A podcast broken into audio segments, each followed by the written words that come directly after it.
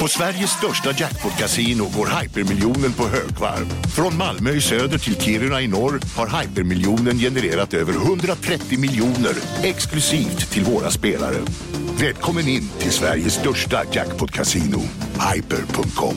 18 plus, regler och villkor gäller. Om en yogamatta är på väg till dig, som gör att du för första gången hittar ditt inre lugn, ett lugn du inte trodde fanns, som gör att du blir en trevligare partner, en bättre bilförare, en bättre kock. Du blir befordrad på jobbet men tackar nej, för att du inte längre drivs av prestation utan vill göra saker som känns meningsfulla i livet. Och, ja, eller ja, då finns det flera smarta sätt att beställa hem din yogamatta på.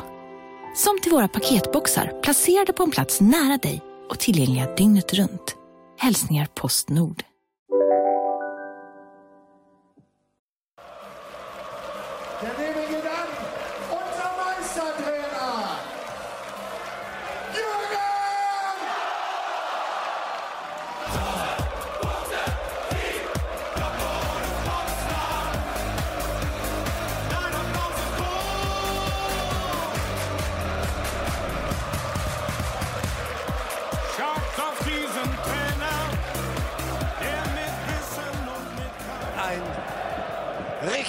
Gutes, ein klasse Bundesligaspiel. Eine Stunde rum, Dortmund führt 2 zu 1. Und nach dieser Szene spätestens darf man sagen, wieder verdient! Mats Hummels! Mats Hummels in München.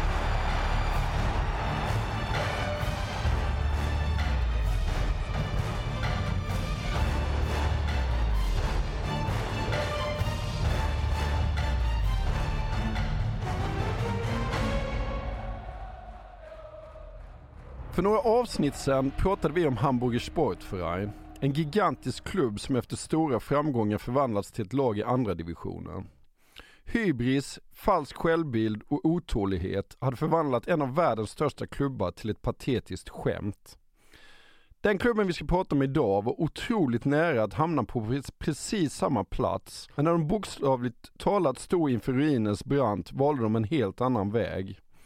De gjorde det med ett gäng snorungar som aldrig slutade springa och de gjorde det med en tränare som aldrig slutade festa. Eller hur Erik? Ja, alltså det vi hörde inledningsvis, det var ju den monumentala hitten Kloppo du Popstar. Alltså en av alla de låtar som tillägnats Jürgen Klopp. En del av soundtracket till ja, en av de mest medryckande fotbollssäsonger som överhuvudtaget har spelats i modern tid. Och den kulminerade med en ligatitel som varken människa eller virus kan ta ifrån Jürgen Klopp. Bandet som spelade in den här Kloppodo Popstar, de kallar sig för Baron von Borsig och de eh, sveptes ju iväg så mycket av den här säsongen att de smällde ihop en hel skiva med liknande låtar. Har du den eller? Nej, faktiskt inte. Men jag har ju dragit igenom den. Ja. Den är lite lurig. Det finns bara vissa smakprov på svenska Spotify. Ja. Ifall man ska ha hela mästerverket så får man jobba tyska Spotify eller jobba YouTube. Men det Ja. funkar ju. Men ja, det är ju den sista dagen av ett två veckors festande som den här versionen spelades in.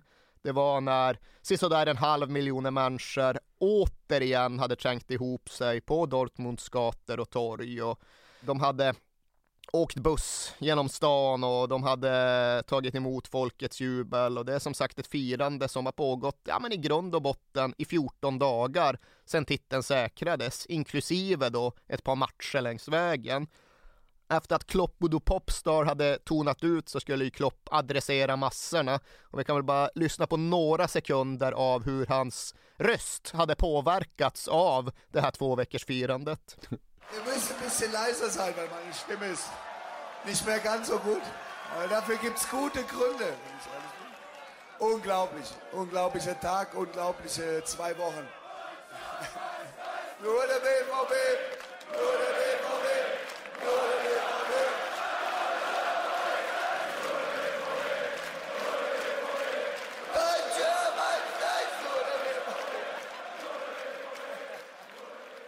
Ja, han gjorde vad han kunde. Den där dagen slutade ju inte med att han bara vek ner sig för att han var lite hes, utan Uh, ger det halvannan timme så står han ju där och vrålar Bambule Randale Dortmund hat die Schale.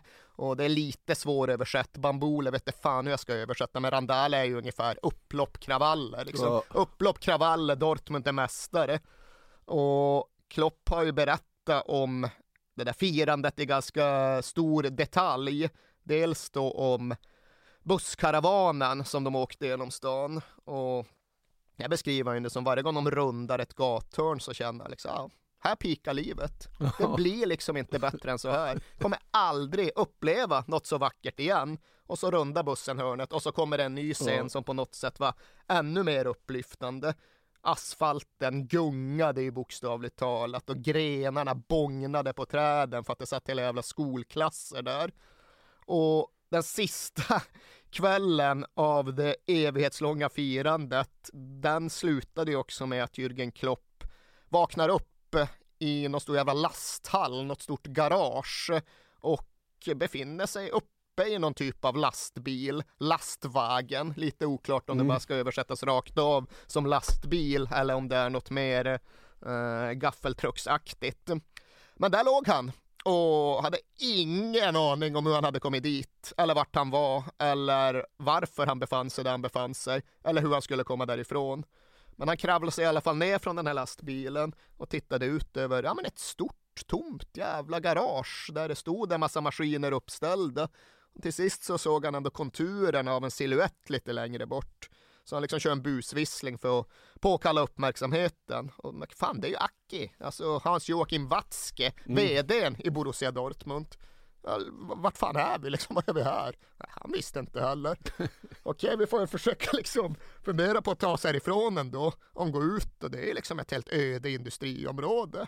Okej, det är inte så att det står några stora taxi, taxistånd här inte, utan ja, vi får väl helt enkelt vänta och hoppas på det bästa. Det här är ju liksom före Uber-apparnas tid. Uh, och till sist, efter tio minuter, en kvart, så kommer det då en risig jäkla Ford Transit körande längs vägen. Och stannar den, uh, märker att det är någon gammal tysk-turk som kör bilen och de förklarar att ah, men, du får köra in oss till stan. Ah, nej, nej, tycker killen. Jo, nej, men du får köra in oss till stan. Watzke fixar fram en sedelklämma och skalar av 200 euro liksom in till stan. Ja, okej då, tycker gubben, vi kör. Så de knölar in sig i den där lilla Forden och de guppar in bort från industriområdet och undrar vad tusan det är som låter. Och då visar det sig att hela bagageluckan är full med höns. Ja. Som kan. Och det var väl en sak, men vad fan är det som luktar då? Jo då, det låg tre slaktade lamm i bilen också. Och där tog till sist då firandet sin ände. Där tog till sist ja, en av de mest hänförande fotbollssäsongerna som spelats slut. Och jag känner ju själv när jag tittar tillbaka på liksom det här millenniet att bland de som faktiskt har vunnit något i de stora ligorna så finns det ingen annan upplaga som jag har gillat lika mycket som jag gillade Borussia Dortmund 2010-2011. Det är väl Atletico Madrid 2013, Ja, just det. 2014, de kände jag också jäkligt starkt för. Men annars är det här liksom, det, ja, det som har påverkat mig mest utanför Tottenham-sfären överhuvudtaget. Ja, de är väldigt lättälskade och det, vi ska ju prata om detta men även när du ser Jürgen Klopp idag så ser du ju den där mannen kan festa. Man förstår det. Jo, nej men det har ju alltid hängt med honom. Finns ju också det där klippet från en helt annan tid och en helt annan värld när de har förlorat Champions League-finalen i Kiev med Liverpool och den natten kulminerar med att han står och studsar ihop med några av de här liksom tyska musikerna som Ja. hans polare. Och då har de ju satt ihop någon nykomponerad jävla skrålarsång om eh, Real Madrid had all the fucking luck och we'll keep on being cool and bring it back to Liverpool och allt vad det nu var. Så absolut, han har det i sig och det har inte släppt. Nej.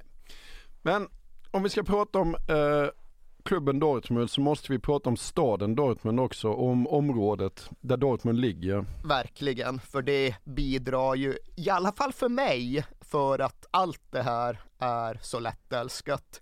För jag älskar ju Ror. Jag känner mig hemma i Ror. Påminner inte detta lite om norra England också? Det påminner jättemycket om Kanske norra därför du England. älskar detta. Ja, jo, men det är klart det är så.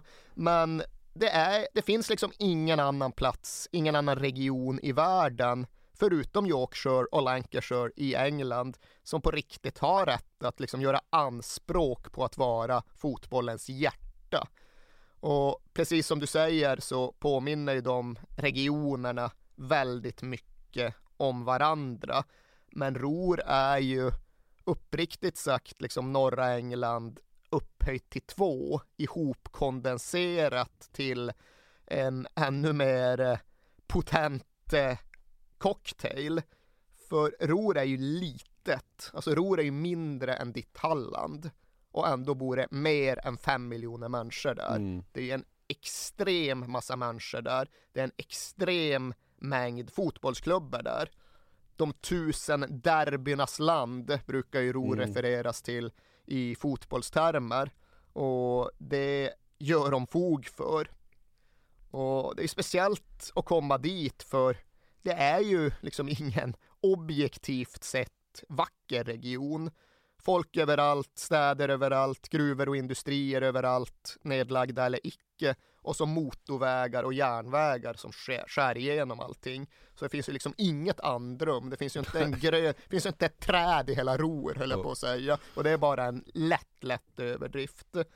Och sen är det ju något med vädret också. Man tycker att ja, det borde väl inte kunna skilja sig från vädret någon annanstans, men det gör det. Ja. Och det är inte det att det är dåligt väder, det är bara det att det är konstant. Ja. Jag tycker liksom, det regnar mycket oftare i norra England. Man går runt i Sheffield och då är det bara så en vägg av vatten. Det är egentligen inte så att det regnar, det är bara fuktigt. Ror är inte så fuktigt och det är inte så kallt. Men det är bara grått. Ja. Allt är bara grått. Bara nyanser och skiftningar av grått. Och solen skiner aldrig, utan det, det är grått. Det är ett faktum. Och jag vet inte hur mycket Och du älskar detta Ja, men för alla det gör väl andra. alla vettiga människor? Hur kan man inte göra det? Ja.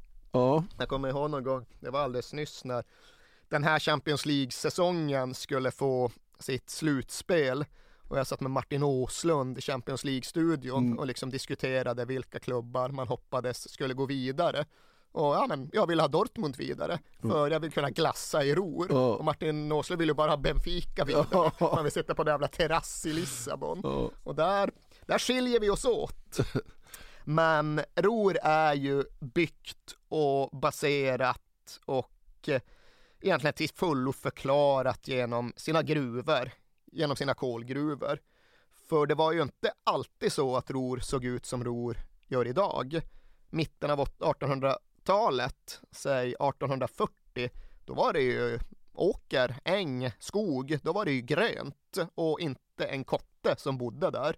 Men sen kom då industrialiseringen och sen kom gruvdriften och på bara 50-60 år så gick de ifrån att vara obefolkad landsbygd till det största storstadsområdet i hela Europa. Mm. Så det kom väldigt mycket människor dit och de kom dit väldigt, väldigt snabbt.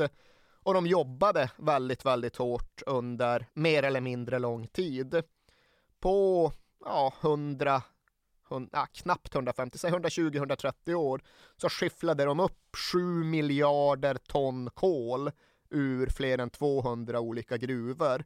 Och det är just kolgruvorna som i grunden är fundamentet som Ror alltid stod på. Sen är just Dortmund lite annorlunda för den stan är byggd av stål snarare än kol. Mm. Och det är, det är en Ja, nyansskillnad. absolut. Ja. Eh, där brukar de ju hävda att nej, men det är inte alls så att himlarna alltid är grå. Våra himlar är röda. Och det var då en konsekvens av masugnarna från Mm. Just det. stålverket som stod och eldade på. Och lokalt hette det att ah, det är änglarna som bakar kakor. Det är Ja. det som händer när himlen fall- färgas röda av masugnarna.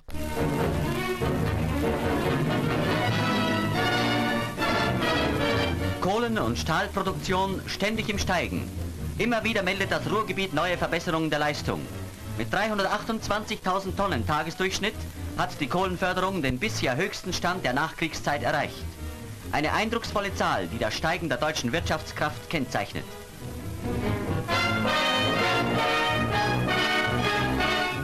Die Stahlproduktion betrug zu Beginn des Jahres über 650.000 Tonnen Rohstahl monatlich. Das sind fast 40.000 Tonnen mehr als im letzten Dezember. Rund 300 Milliarden Tonnen Kohle liegen im Ruhrgebiet noch im Schoß der Erde. Das bedeutet Arbeit und Kohle für weitere 2000 Jahre. Ein unerschöpflicher Reichtum, der das Land zwischen Ruhr und Lippe zu einem entscheidenden Faktor für die Zukunft Europas macht. Eh, Men de hade sitt stål och de hade också sin bärs.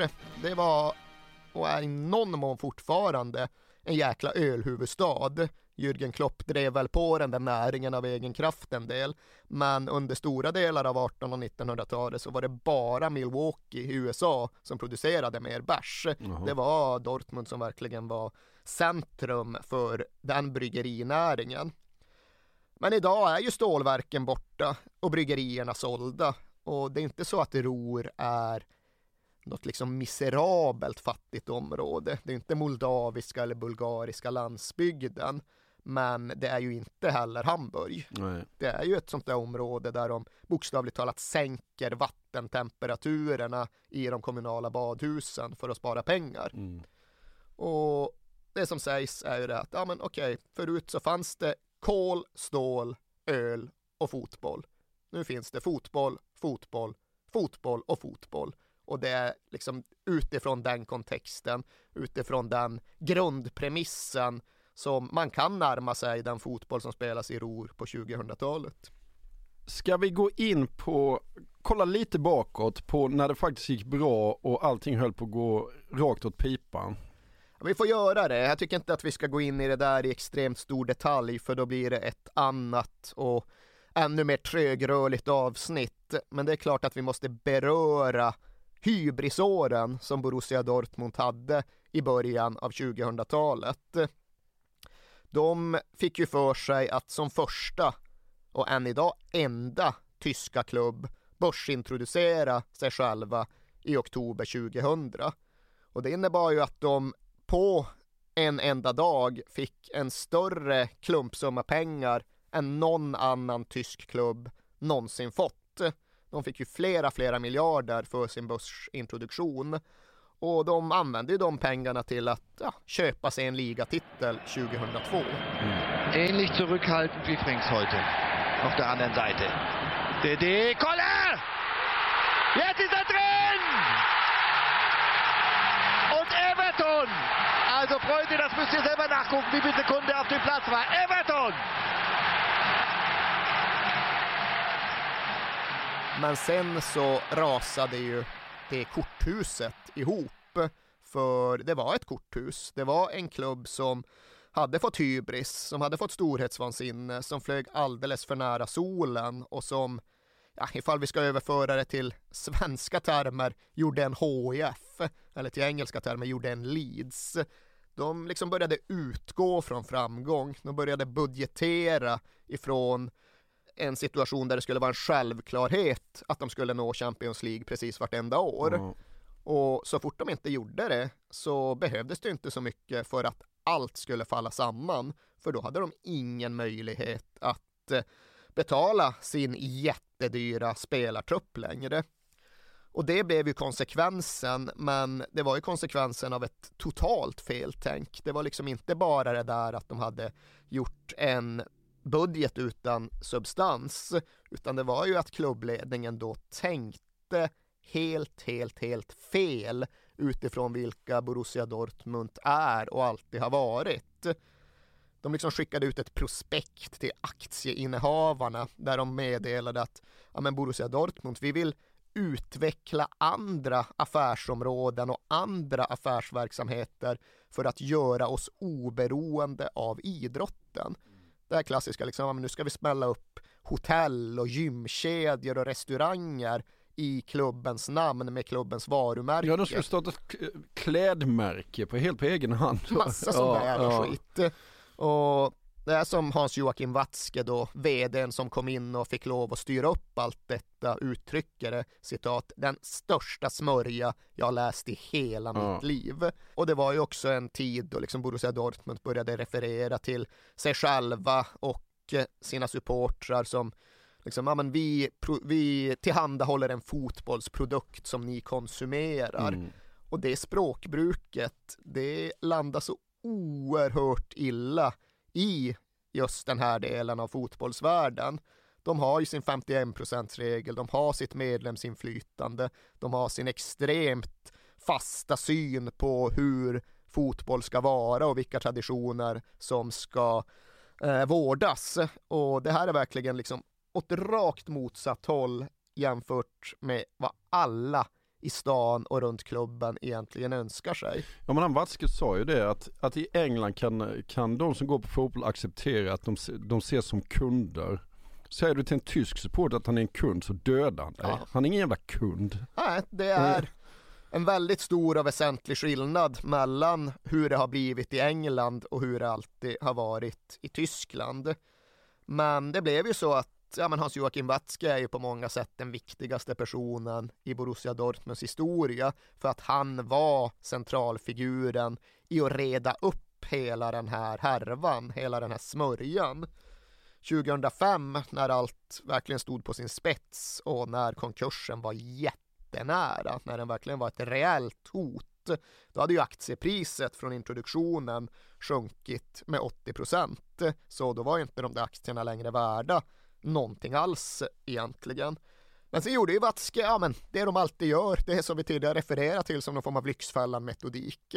Ja men de styr upp ett hopbakslån, liksom, ja. se till att liksom köra med Morgan Stanley då som på något sätt fick ett eh, helhetsansvar för skulderna så fick de lite bättre villkor och så skar de ner sin budget väldigt dramatiskt. Och så hade de liksom lite insamlingsrace och liksom byggde en del på välvilja. Och de fick ju dessutom det räntefria lånet från FC Bayern München som det refereras tillbaka till väldigt flitigt. Och det är klart att det var ju symboliskt smärtsamt att de i någon mån var beroende av allmosor från FC Bayern och det säger rätt mycket om var FC Bayern ser sig själva i den tyska fotbollens näringskedja.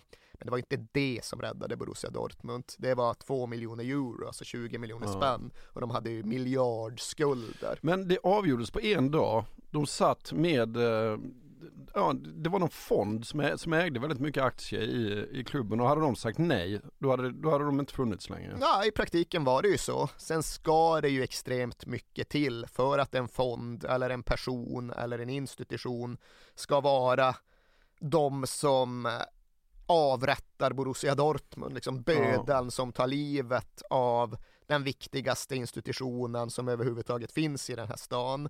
Så fotbollsklubbar tenderar ju att överleva när de är av den här betydelsen. Men det var verkligen en dag när folk vaknade och inte visste ifall det skulle finnas ett Borussia Dortmund när de vaknade nästa gång. Det gjorde det ju, men det här var 2005 och därefter följde ju några tuffa och svåra år för Lyxfällan-folket återvände ju och såg till att Morgan Stanley fick sina avbetalningspengar och att den där budgettavlan verkligen höll. Så Watzke och de andra i klubbledningen fick ju sälja stjärnorna, sänka spelarlönerna och kanske värst av allt då sälja ut arenanamnet. Ja, det. det var ingenting som någon var särskilt sugen på, men det behövde de göra. Så Westfallens stadion har ju nu varit känd som Signal Iduna Park. Ja, det är hemskt. I, ja, men det går ut nu 2021, så det ska bli väldigt intressant att se vad som händer med det. Och det är såklart ingen där nere som refererar till den på det sättet, utan det är ju, kommer alltid vara Westfallens stadion.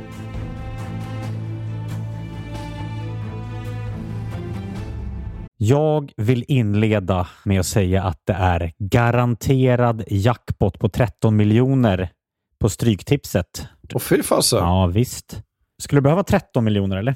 Ja, det skulle jag verkligen. Men vi måste säga först att vi är ju sponsrade av Stryktipset.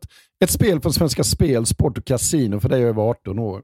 Yes, och stödlinjen.se finns där för dig om du har problem med ditt spelande. Nej, men 13 miljoner ja. jackpot på Stryktipset, det är ju inte fel. Nej, då är det faktiskt dags att ladda en rejäl rad här känns det mm -hmm. så. Vet du vad som inte heller är fel?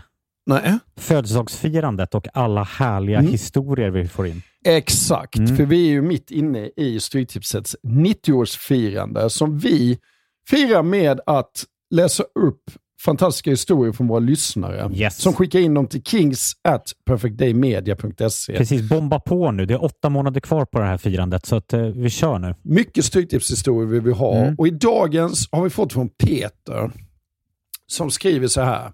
Hej på er och tack för en helt otrolig podcast. Den har räddat mina veckor i snart fyra år. Tack så mycket Peter. Min historia är ganska färsk, men den om när det vände på stopptid gav kanske inte de största pengarna, men känslan i mig består. Jag spelar ofta för lite mindre pengar på Stryket, följer fotbollen men långt ifrån en nörd. Och allt såg väldigt bra ut senast, förutom på min etta på Manchester United mot Brentford. Var ändå väldigt, eh, var ändå väldigt nöjd med hur resten satt. Men på stopptid satte min nya favoritspelare, skotten McTominay, två mål och vändningen fullbordades. 64 rader blev 12 000 kronor. Tack för en bra Det är podd. otroligt. Ja. Och tack för en bra historia Peter. Ja, och som man älskar Scott McTominay. Gör man inte det? Ja, det, gör man faktiskt. Han- Han liksom kommer in i straffområdet jävligt bra faktiskt. Mm. Vi säger stort tack till våra vänner på Stryktipset. Tack.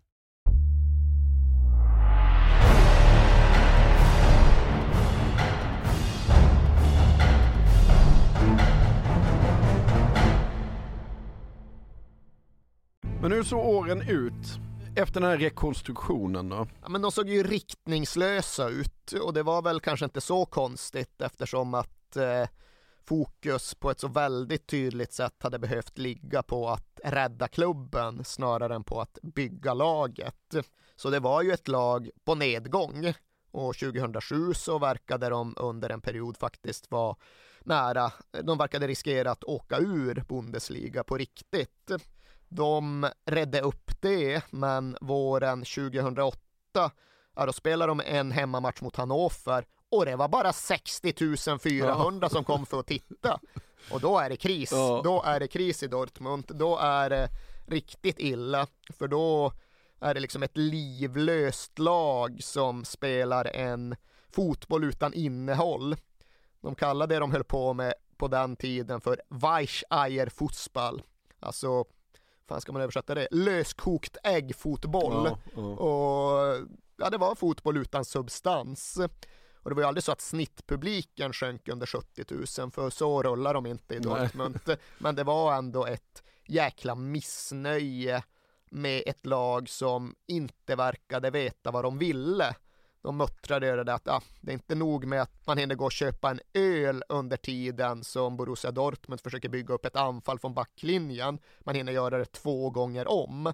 Och det är inte den fotbollen som folket i Ror vill ha. Så de slutade på trettonde plats våren 2008 och det var det sämsta de hade kommit på 20 år.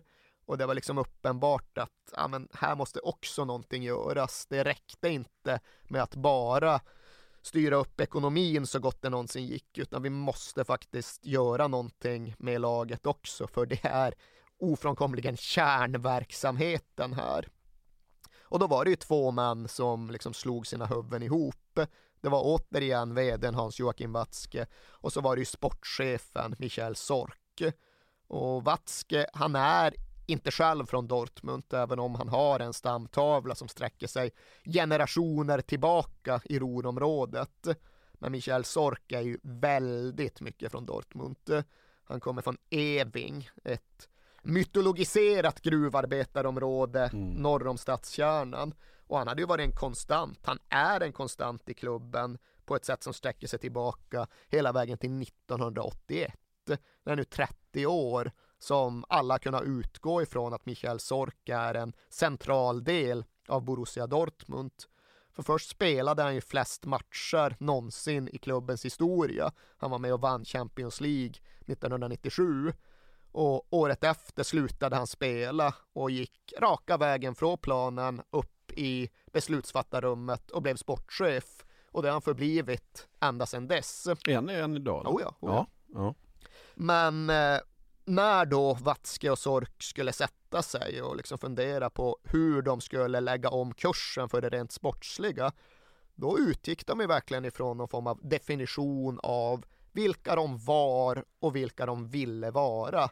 Det var inte så mycket, ja men exakt hur ska backlinjen agera, precis vilken sorts spelare vill vi ha som nummer 10. Det var liksom inte 4-3-3 manualen från Ajax som skulle formuleras i 50-sidig detalj, utan det var övergripande. Vad vill vi med det här?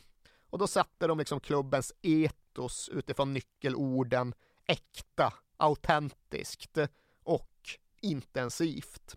Som folket och människorna som var Borussia Dortmund, de skulle vara äkta och autentiska. Fotbollen skulle vara intensiv. De utgick från de orden och liksom mejslade ner det lite mer och kom fram till liksom någon term som var kravallfotboll. Mm. Ja, vi ska spela kravallfotboll. Och vem fan ska kunna få oss att spela kravallfotboll?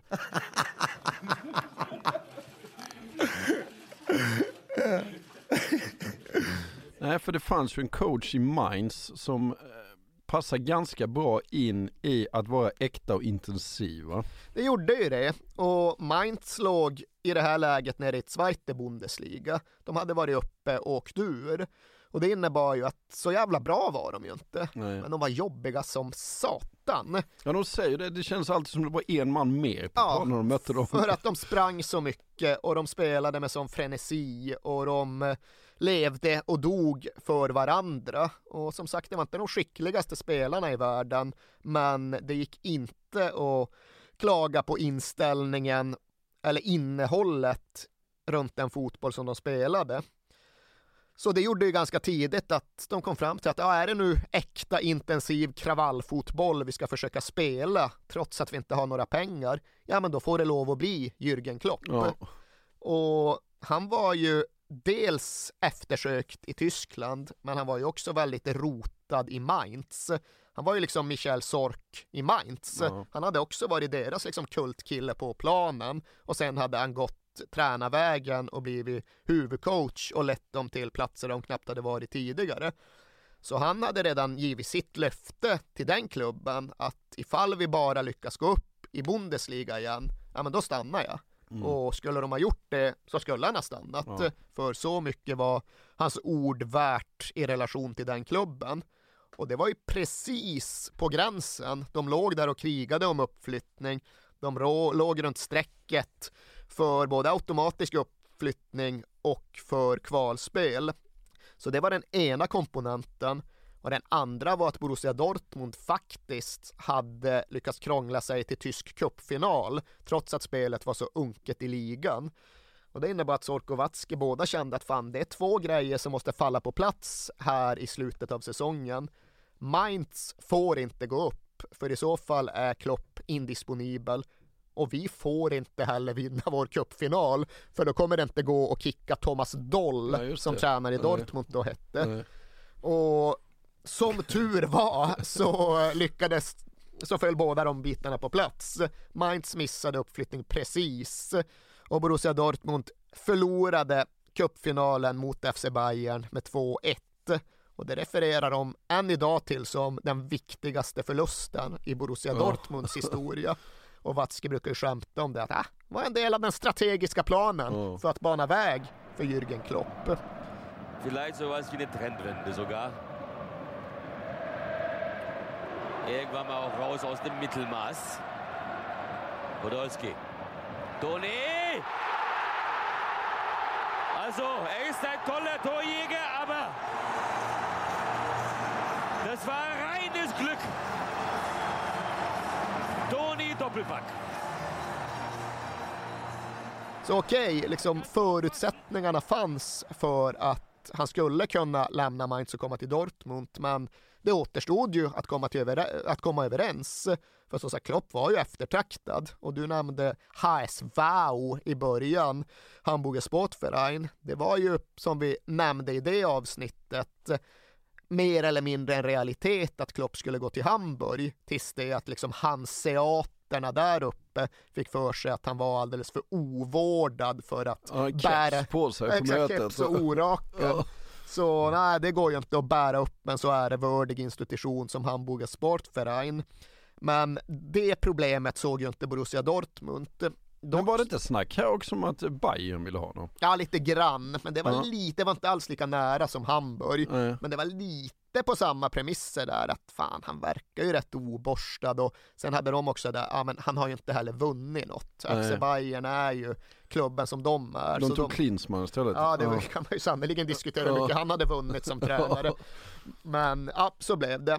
Men när det väl liksom kom till förhandlingsbordet så var det ju varken HSV eller FC Bayern som var hotet, utan det var ju Bayer Leverkusen. Mm. Bayer Leverkusen var egentligen först i kön och Klopp var rätt sugen för de var ju bra på riktigt och de hade resurser som innebar att tränaren inte var helt ekonomiskt bakbunden och de kunde liksom ha en realistisk möjlighet att utmana om Bundesliga-titeln direkt. Men han gick ju ändå med på att ha kontakterna med Dortmund-företrädarna och då var det ju egentligen bara en fråga om att börja spela gitarren på rätt strängar för att Klopp skulle tänka om. Och det var ju inte svårt. Det var ju allt det här med ror och med traditionerna och med en region som levde och dog för sin fotboll och då med klubbföreträdare som ville ha det äkta och det intensiva och kravallfotbollen. Så Klopp lät ju sig övertalas. Han var visserligen ganska förbryllad inför faktumet att lönen som Dortmund först erbjöd, ja, den var lägre än den han hade i Zweite Bundesliga med Mainz. Men det säger ju rätt mycket om vem han var, vem han är, hur han tänker och prioriterar. Att han inte gick för lönen och han inte heller gick för egentligen de sportsliga möjligheterna, i alla fall inte på kort sikt. Utan han gick för idrottsromantiken, för fotbollskulturen, för fotbollsstaden Dortmund. Och det var ju också det som han själv började prata om när han skulle presentera sig själv och introducera sig själv för sin nya hemstad, sin nya fotbollspublik. Redan på den första presskonferensen så refererade han då till liksom den mest emotionella fotbollsstaden i den mest emotionella fotbollsdelen av hela Tyskland. Och själv pratade han inte om kravallfotboll, men han pratade om Ja, fullgasfotboll, det. fullgasfotboll redan från början. Och gav sin egen syn på saken, vilket var att ja, men, om matcher är tråkiga, i hans ögon då liksom händelselösa, lågintensiva, ja då förlorar de sitt existensberättigande. Då såg liksom inte han vitsen med att de skulle spelas överhuvudtaget. Så det skulle bli Folgas-fotboll, eller jaktfotboll pratade de också om. Ja. Ja, jaktfotboll helt enkelt. Och han utlovade ju egentligen inga framgångar, han utlovade inga titlar. Och, men han sa det att liksom, ja, solen kommer inte att skina varje dag i Dortmund, för solen skiner inte i Dortmund. Väldigt sällan ändå. Men vi kan få den att kanske skina lite oftare. Ja. Och det var någonstans med det löftet han gick in i sitt nya jobb. Men han gjorde ju det med engagemang och energi. För som sagt, läget var alltjämt svårt, kritiskt. Fanns inga pengar, hade varit en jättedeppig säsong. Massa sponsorer tänkte hoppa av. Och då satte ju sig Klopp själv, typ det första han gjorde, och började ringa runt till sponsorerna. Och det är liksom en helt annan sak att huvudtränaren för Borussia Dortmund gör det än att huvudtränaren för Kalmar FF gör det. Ja. Att Nanne ringer runt, det är liksom inte så spektakulärt och anmärkningsvärt. Men att Jürgen Klopp faktiskt gör det, det var ju något som inte hade hänt i tysk fotboll tidigare. Nej. Men det var också något som passade bra ihop med det Hans Joachim Watzke sa då och det han fortfarande säger när han ska summera Jürgen Klopp. Om du bara får ett ord, Aki Watzke, vilket använder du då? Menschenfänger. Alltså en människofångare. Ja. Han kastar en förtrollning över alla han träffar och kommer i kontakt med. Ja. Det är liksom det som är Jürgen Klopp. Ruggigt bra ord faktiskt. Ja, nej, men de har ju, de har mycket Ja. bra termer tyskarna. Ja. Och språket ligger ju så nära att man fattar även om man inte fattar. Man förstår vad en menschenfänger är och man förstår vad kravallfotboll kan tänkas bli. Innan vi går vidare med fotbollen så måste vi prata lite grann om den mytologiserade Westfalenstadion också. Ja, men det var ju någonstans och är såklart än idag centralpunkten i hela konceptet Borussia Dortmund. Jürgen Klopp har beskrivit det som den mest extraordinära platsen i världen att spela fotboll på. Och det har han ju sagt även efter att han flyttade till Anfield. Mm. Så det är centralpunkten och sen är ju hjärtat i den centralpunkten såklart enorma sydtribuner. Ja. Det ryms ju, ja det beror lite på hur hårt man pressar, men de släpper in 24 454 åskådare på fullsatta Bundesliga-matcher när alla står. Alltså nästan 25 000 på en enda läktare utan etageuppdelning eller något i den Det stilen. sägs vara världens största läktarsektion. Ja, nu för tiden är det väl så, eh, i alla fall sett till kapacitet. Jag vet inte riktigt hur man räknar liksom de här kolosserna i Sydostasien Ja, eller det- Afrika. ja. Men i, i, I den civiliserade Ja. fotbollsvärlden, för att använda ett onödigt laddat ord, så är det ju så. The Cop på just Anfield var lite, lite större in its heyday, alltså Mm. när den inte hade sittplatser utan pressade in som mest på ståplats. Men idag är den mycket, mycket mindre sett till kapacitet. Ja. Men det finns ju, det är ju svårt liksom att prata fram en bild av vad sydtribuner är. Men det finns liksom några siffror som jag använt mig av förr och som jag tycker blir ganska talande. För ifall man tar de här 24 454 åskådarna och gör någon typ av överslag, då brukar man säga att det blir lika mycket i vikt som 2000 elefanter. Mm. Okej, vi har 2000 elefanter ihoppressade där. Vi konstaterar även att Sydtribunen är byggd på ett sätt som gör att den är så brant som en läktare får vara egentligen. Den har 37 graders lutning, vilket är detsamma som en backhoppa har. Eh, när man liksom tar fart för att kasta sig ut. Och står du nere vid planen, precis nedanför Sydtribunen, och de pumpar på med sina sånger, då är det alltså bokstavligt talat som att 2000 elefanter rullar ner mot dig, skenar ner mot dig eh, i samma hastighet som någon kommer ner för en backhoppa. Och jag lovar, alltså du påverkas rent fysiskt när du står där. Jag har haft förmånen att göra det några gånger. Här måste jag faktiskt avbryta dig därför att jag har känt dig i många år och jag vet att få, för att få det att brinna i ögonen på dig eh, fotbollsmässigt, visst det, det har det med Tottenham att göra, det, det kan det göra, men du har sett så mycket fotboll. Men jag kommer ihåg en Viasat-sändning för ett par år sedan när du står på inneplanen och jag sitter hemma i soffan och tittar på tv och jag börjar gapskratta för att de börjar sjunga och jag ser hur du brinner i ögonen på dig att detta är något speciellt liksom. Ja men det är det verkligen och jag har gjort den där grejen några gånger men jag misstänker att det var första gången jag gjorde det som du refererar till. För det minns jag att det var just eh, något som påverkade mig rent fysiskt. Jag tror det var någon av Champions League-matcherna mot Real Madrid. Eh, då är det faktiskt lite färre åskådare där i och med att de måste ha sittplats, men lika fullt. Men det är så att alla som sätts i den där situationen, journalister, fä, folk, fä, fotbollsspelare, de påverkas och det där är ju någonting som Jürgen Klopp både har tagit in, hanterat och försökt använda sig av. För han berättade att liksom, ja, men stora matcher på Westfalenstadion, alla matcher på Westfalenstadion, det blir någonting annat än alla andra fotbollsmatcher. De kommer alltid innehålla fler misstag än andra fotbollsmatcher.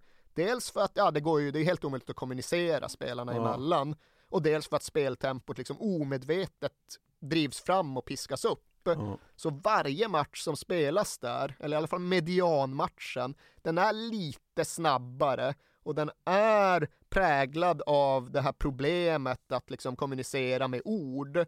Och det är ju dessutom en liksom rent mental, inte påfrestning, men utmaning som spelarna ställs inför. Och där är det ju onekligen, ja men vissa växer och vissa krymper Mm. och vissa klarar det bättre än ena dagen än de gör den tredje dagen. Men det påverkar matcherna och det gör det varje gång. För återigen, Jürgen Klopp, han säger att spelar liksom ingen roll. Man tror att man kanske vänjer sig när man har stått där sex år i rad. Men man gör inte det. Varje gång man kliver ur tunneln så är det wow. Precis varenda gång. Så det blir väl säkert lite lättare för Roman Weidenfeller som har stått i den där buren i tio år. Men det blir aldrig liksom obetydligt att Sydtribune står där den står och låter som den låter. Ja men han har beskrivit det som en födelse. När man går igenom den här spelartunneln så kommer du ut ur tunneln och tittar åt vänster och där står den här läktaren och bara skriker. Ja, det, nej, han, är ju, han är ju tacksam att citera Jürgen Klopp för han uttrycker sig väl. En annan sak som han har sagt som jag tycker är värd att återanvända det är det här med att han refererar till någon jävla studie han kommit över runt simmare i det gamla Sovjetunionen. De här simmarna, de hade hypnotiserats på ett sätt som gjorde att de trodde att de var jagade av hajar. Och det som hände då var ju att de simmade snabbare Ja. för att de fick ett sånt liksom adrenalinpåslag av desperation så att ja, trots att de liksom var världssimmare så simmade de markant snabbare än de någonsin tidigare hade gjort. Kruxet var ju såklart att så fort de nådde bassängkanten så hoppade de ju upp ur poolen. Så de simmade bara 50 meter, gick inte att få dem att simma något 200 meter och köra vändningar och grejer. Nej.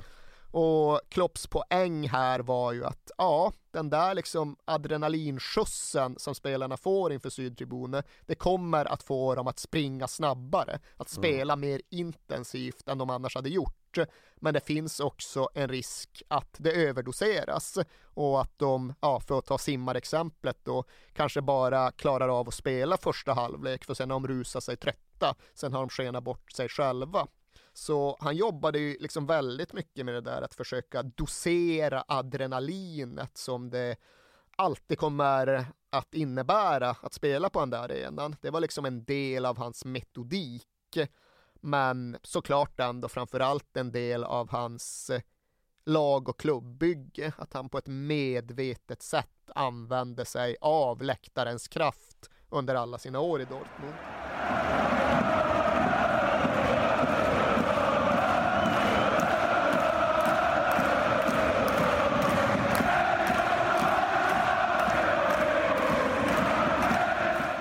Ska bara passa på att skjuta in här att eh, jag gillar ju att i någon mån försöka få in någorlunda relevanta svenskkopplingar och svenskreferenser. Men när det kommer till Borussia Dortmund är det ju svårt. Vi har haft en enda spelare som har representerat klubben och det behöver jag inte ens fråga dig vem det är för det förutsätter att du tar ur hatten. Ehm, nej det gör jag faktiskt inte. Ja, nu kommer du skämmas över dig själv för den Ja. är inte direkt svår. Jaha. Alexander Isak. Ja, ja, ja, ja, ja. Det ja. blev ju tyvärr inte så Nej. mycket som vi hade hoppats på, men vi får, vi får se framöver. Men det finns några små svenskparalleller i liksom hela Borussia Dortmund-grejen. En sak som kan vändas emot klubb och läktarupplevelse det är ju det här med att de sjunger You'll never walk alone före matcherna. Liksom, Mm. Vad fan är det där? You'll never walk alone, Liverpool-sång, Celtic-sång, fel språk. Vad, vad håller ni på med? Och ja, det kan man väl tycka. Men där ska man ju också säga att de sjunger den sången när laguppställningarna har presenterats inför avspark. De sjunger ju inte den det sista som händer, utan när spelarna väl kommer ut ur tunneln för att bli på nytt födda, Ja. då sjunger de ju den verkliga klubbhymnen. Och den, den heter ju rätt och slätt Heja BVB. Ja. Och det är precis vad det låter som. Det är heja taget från svenskan. För det var tydligen liksom ett sånt här begrepp som satte sig i Tyskland under VM i Sverige 58. Jaha. När tv-apparaterna slog igenom och världen öppnade upp sig. Så det har de bara importerat från svenskan och i klubbhymnen så är det heja BVB som är liksom centralmeningen, nyckelfrasen i refrängen. Och den är ju klämkäck och liksom ålderdomlig som satan. Och de försökte ju byta ut den under de här vilsna hemska åren i början av 2000-talet. Ja, ja. Men det gick ju inte. Sydtribunen fortsatte ju bara sjunga heja BVB ändå. Ja. Så det var bara att ta tillbaka den svenskklingande Anthem-sången.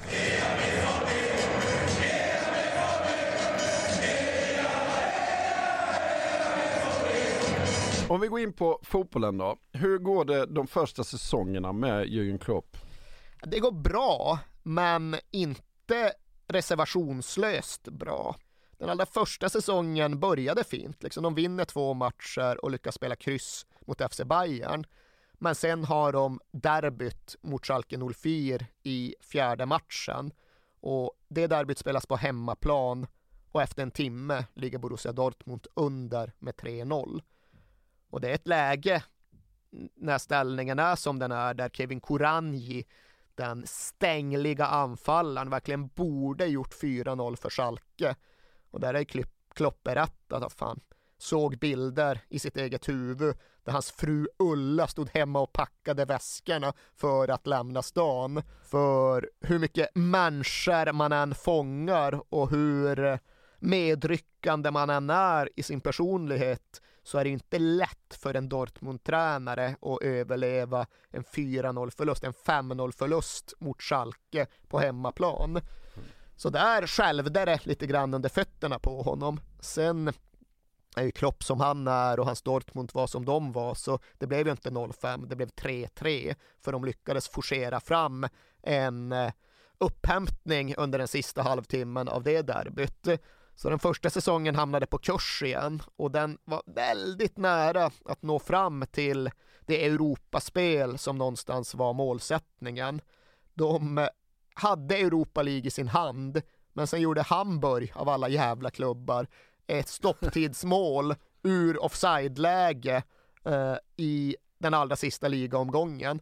Och det målet innebar faktiskt att HSV gick till Europa och BVB missade eh, det internationella spelet.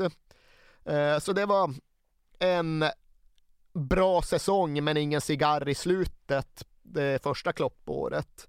Andra säsongen lite åt samma håll. Den började riktigt illa. De torskar med 4-1 mot detta jävla Hamburger Sportverein redan i andra omgången. Och sen spelar de två matcher oavgjort innan de därefter förlorar med 5-1 hemma mot FC Bayern. Mm. Och då har det ju ändå gått ett drygt år. Då har saker och ting hunnit sätta sig på ett sätt som borde innebära att så ska det inte se ut. Två storförluster och två kryss på fyra matcher. Här är den absolut mest kritiska perioden som Jürgen Klopp hade under sina år i Borussia Dortmund fram till det att saker och ting verkligen kraschade. För här började det finnas tvivel på riktigt liksom. Vad fan, är det här överhuvudtaget på väg någonstans? Så någonting behövde göras. Och det som gjordes var ju att Borussia Dortmund gemensamt formulerade Das Versprechen, löftet. De åkte ut till ett 800 år gammalt kloster utanför Dortmund och så satte de där och hade någon form av mellanting mellan workshop och krismöte i ett par tre dygn. De hade, det var räfst och rat, rättarting. De liksom skulle tala ut och de skulle komma överens och de skulle sätta en väg framåt på ett sätt som alla verkligen trodde på, som alla var med på. Och de diskuterade ju stort som smått och kom liksom bland annat fram till att det fanns ett egenvärde i att springa mer än de hade gjort. Klopp gav dem liksom en utmaning. Ja, ni ska springa 118 kilometer per match kollektivt sett. Alltså lite knappt 1,2 mil per utespelare och match fram till juluppehållet. Gör ni det så då blir jag glad som en spelman och ger er en belöning. Och det där är ju någonting som många tränare hade rynkat på näsan åt.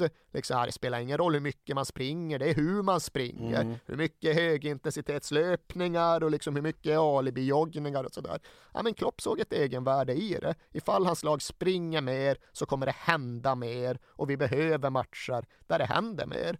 Så det var en av de grejerna de verkligen bestämde sig för. Springa mer, punkt. Ja. Sen är det klart att de liksom satte idéer kring hur det skulle springas, men det var först i andra ledet. Men det är väl grunden för Jürgen Klopp, det är lauf. Ja. Det är spring liksom. Ja, det är i alla fall en av de absolut ja. mest liksom en av de grunder som det inte går att kompromissa runt. Men sen gjorde de just det där att de formulerade på papper papper och undertecknade i blod, höll jag på att säga. Det var tyvärr inte riktigt så Manowar-roligt. Men de undertecknade i alla fall unser Versprechen, alltså vårt löfte. Och det köpte då alla in sig på, det kom alla överens om.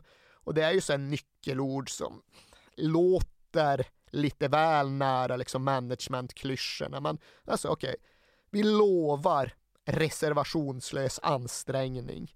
Vi lovar passionerad besatthet.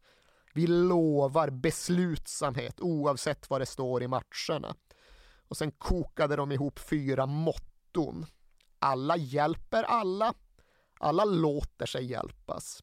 Alla tar ansvar och alla använder sina kvaliteter för lagets bästa. Och som sagt, det här hade ju kunnat bli precis lika innehållslöst som allt man själv brukar komma hem med från diverse konferenser. Ja, men, lite bättre är det, vill jag säga. Ja. ja. men på något sätt lyckades de göra realitet, de lyckades besjäla allt det där. Och det där har liksom blivit en premiss för hela den idrottsliga verksamhet som Borussia Dortmund bedriver. Än idag så måste alla nya värvningar skriva under detta Jaha. löfte. På träningsanläggningen har de liksom bultat upp stora jävla tavlor med de här ledorden. Så de har liksom kommit att bli centrala i hur klubben formulerar sin egen verksamhet. Och det har de ju blivit för att det här blev om inte en vändpunkt, om inte en startpunkt, så i alla fall ett jävla viktigt vägskäl när Jürgen Klopps Borussia Dortmund tog form och fart. Okej, okay, sommaren 2010 då? Mm. Då höll de på med en massa olika grejer. De byggde ju trupp, men de svetsade även samman grupp och eh, de hade en vecka i österrikiska Stegersbach det nämner jag främst för att det finns väldigt festliga bilder på när Jürgen Klopp och Michel Sork kantrar med kanot. De kommer ut och ser både förbannade och blöta ut, så det är mycket, mycket underhållande det hela. Eh, och jag nämner det dessutom för att det gör det enkelt att komma in med den andra oundvikliga svensk parallellen och här ska vi verkligen inte stanna, för det är egentligen inte relevant för Borussia Dortmund 2010-2011. Men det ska ju ändå nämnas att eh, det egentligen första Jürgen Klopp gjorde när han skulle bli tränare, när han liksom skulle börja leda en grupp, det var ju att han släpade med Mainz på ett överlevnadsläger utanför Ed i Dalsland. Just det ja. Ja det där har ja, du säkert hört ja, för det har ja. ju kommit upp lite då och då. Jo, det har ju blivit mer och mer dramatiserat för varje gång det berättas. Ja det var så att de åt orm och sånt här nästan. alltså, verkar liksom Indiana Jones hade inte klarat det där lägret så som det berättas nu. Men ja, det var ju någon form av överlevnadsläger. Spelarna mm. skulle liksom slå upp tält och koka sin egen mat och ja visst, de sov väl på rötter som de brukar ja. säga och ja, de behövde väl koka sitt vatten. Men Klopp får ju verkligen numera att låta som att ja, det var en nära döden upplevelse. Ja. De var där i fem dygn, ska regna precis hela tiden, hävdar Klopp. Förutom under fem timmar. Och direkt när de fem timmarna av svagt solsken började, och kom ju myggen. Ja. Och de myggen som Jürgen Klopp bekämpade, det var fan inte samma myggor som jag brukar se när jag är i Västsverige. Ja, det var ju liksom, det var ju bombplan. Det var det som surrade runt Klopp och de andra. Och som han själv summerade senast jag hörde honom prata om det här. Hur kan någon bo i Sverige? Kjell Johansson på Dalslands aktiviteter som ska ha liksom satt ihop det här lägret. Han fick ju gå ut massmedialt och kontra. Herr Klopp tycker uppenbarligen att det är besvärligt när asfalten tar slut. Ja. Så så fick vi det sagt. Ja. Klopp menar ju att det var väldigt viktigt för när de kom hem från det där, då jävlar var de Bravehearts hela bunten. Då kunde inte Bundesliga fatta hur starka de hade blivit. Nej. Kunde köra en kniv i hans spelare utan att det berörde dem. Men eh, riktigt så hårt var det ju inte i Stegersbach, även om det paddlades kanot. Men det var såklart en krävande försäsong. De hade ju krävande somrar, Klopp och hans team. Just den här sommaren 2010, då hade de invigt någon ny typ av liksom sommarplåga där de hade byggt upp liksom parkourbanor på själva träningsplanen. Det var parkourbanor som var lika långa som planen och ibland körde de dem utan boll. Ibland körde de dem med boll på något jäkla sätt. Då vet jag inte riktigt hur de anpassade de här parkourhindren. Mm. Men det gick att köra både och. De skulle köra 11 gånger och visst 11 gånger längs en hel jävla fotbollsplan med rätt mycket klättrande och krypande. Det är tufft. Och när de sen var klara, ja, då skulle de slå en boll från antingen mittlinjen eller straffområdeslinjen. Missar de från mittlinjen, vilket ju är ganska lätt Ja. hänt, ja då var det en runda till, då var det liksom tolfte vändan. Missar de från straffområdeslinjen, ja då fick de 22 vändor till. Och det där var liksom någonting som nyförvärven hade svårt att palla med, Ja. för det var mer krävande än något de hade gjort tidigare.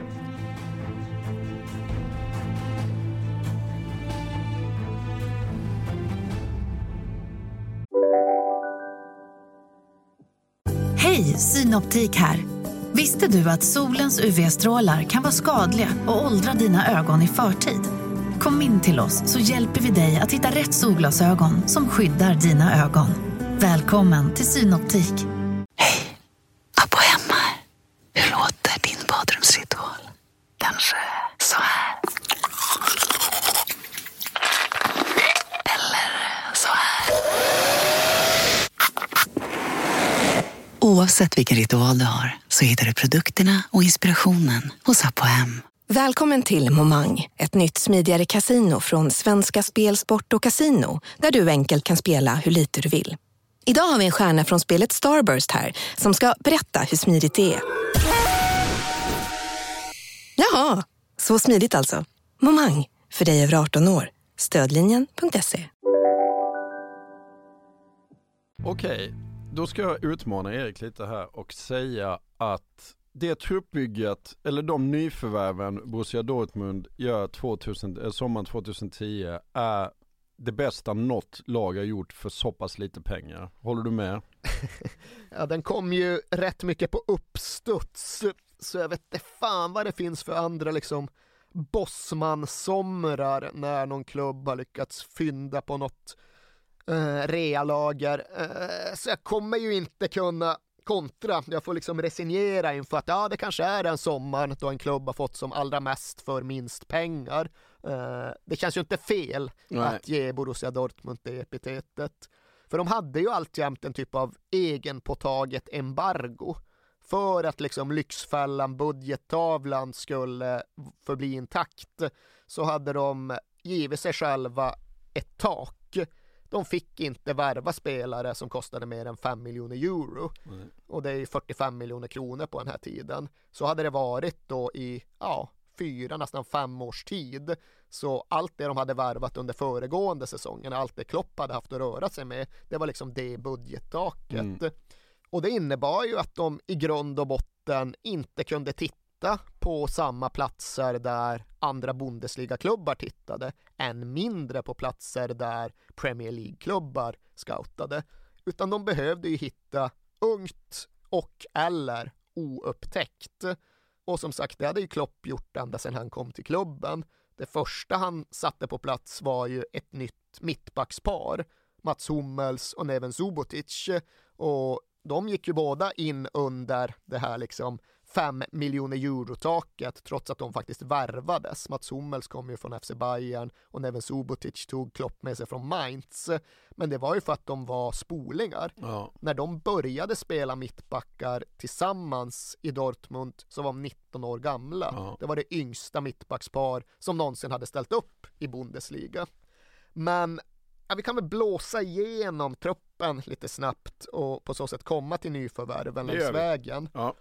För i målet hade de ju ja, egentligen den enda kvarlevan från hybrisåren, Roman Weidenfeller, en målvakt som hade kommit för både en del pengar och med ett ganska stort rykte och som väckte en hel del misstänksamhet för han kopplades liksom ihop med den där tiden då Dortmund värvade stort och etablerat och fick spelare som i de flesta fall var rätt ointresserade av att vara där. Och Weidenfeld han stod där med sitt stekarhår och sitt vax och det var inte en match made in heaven. Så han var liksom tvungen att eh, vinna över Dortmund-publiken på sin sida och hade väl precis börjat lyckas med det när vi är framme vid den här sommaren. Eh, så han var lite udda i sammanhanget. Men i den ordinarie backlinjen, ja det fanns då från och med den här sommaren Lukas Piszek på högerbacken. Och det var då ett av nyförvärven. En rätt anonym polack som kom från Hertha på fri transfer. Mm. Inte liksom en helt okänd spelare som ingen, han hade ändå gjort landskamper för Polen och spelat i Bundesliga. Men ändå en sådär liksom, ja men en värvning som inte fick några ögonbryn att höjas fram till det att han faktiskt började spela kloppfotboll. Ja. Så var det ju då Hummels och Subotic alltjämt som innebackar. Nu hade de spelat ihop i två år och hunnit bli 21. Men två 21-åriga mittbackar ja, det är ju fortfarande yngre än något du ser någon annanstans på den här nivån. Halvny vänsterback, det var Marcel Schmelzer, en 22-åring som kommit från Östtyskland och blivit ungdomsspelare i Borussia Dortmund. Och där var det ingen som tog någon notis av honom. Han var liksom en anonym östtysk i ungdomslagen. Mm. Och det var sannoliken ingen som såg honom som en A-lagsspelare. För Borussia Dortmunds vänsterback hette ju fortfarande när Jürgen Klopp kom till klubben DD. Och honom, han var en av väldigt få spelare från de dyra åren. En av väldigt få importer från de dyra åren som älskades högt och innerligt av sydtribuner. Mm. Alla älskade det, och Jürgen Klopp älskade det. När liksom folk frågade honom den första sommaren, men hur fan är det där laget egentligen? Du har inga pengar och mycket ungt och liksom folk ska, ja men jag har det, liksom. Ja. Bästa spelaren jag har sett liksom. Vi får lösa det liksom, han får bygga vårt spel, vänsterback eller inte. Och så går de ut till första Bundesliga-matchen och det är det där korsbandet det första som Ja. händer.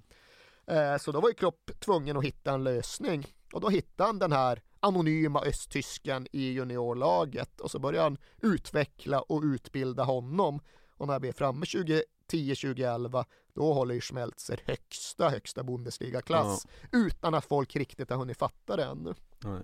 De spelade i nästan alltid 4-2-3-1 eller någon liten variation av det under den här säsongen. Och tvåan i sammanhanget, alltså de två sittande mittfältarna, ja, det var ju också två 21-åringar. Det var Sven Bender och Nouri Sahin. Och vi kan prata mer om framförallt Nouri Sahin lite senare.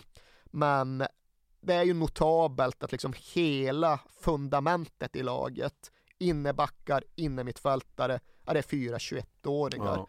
Sebastian Kehl, en betydligt mer erfaren innermittfältare, han fanns också i truppen.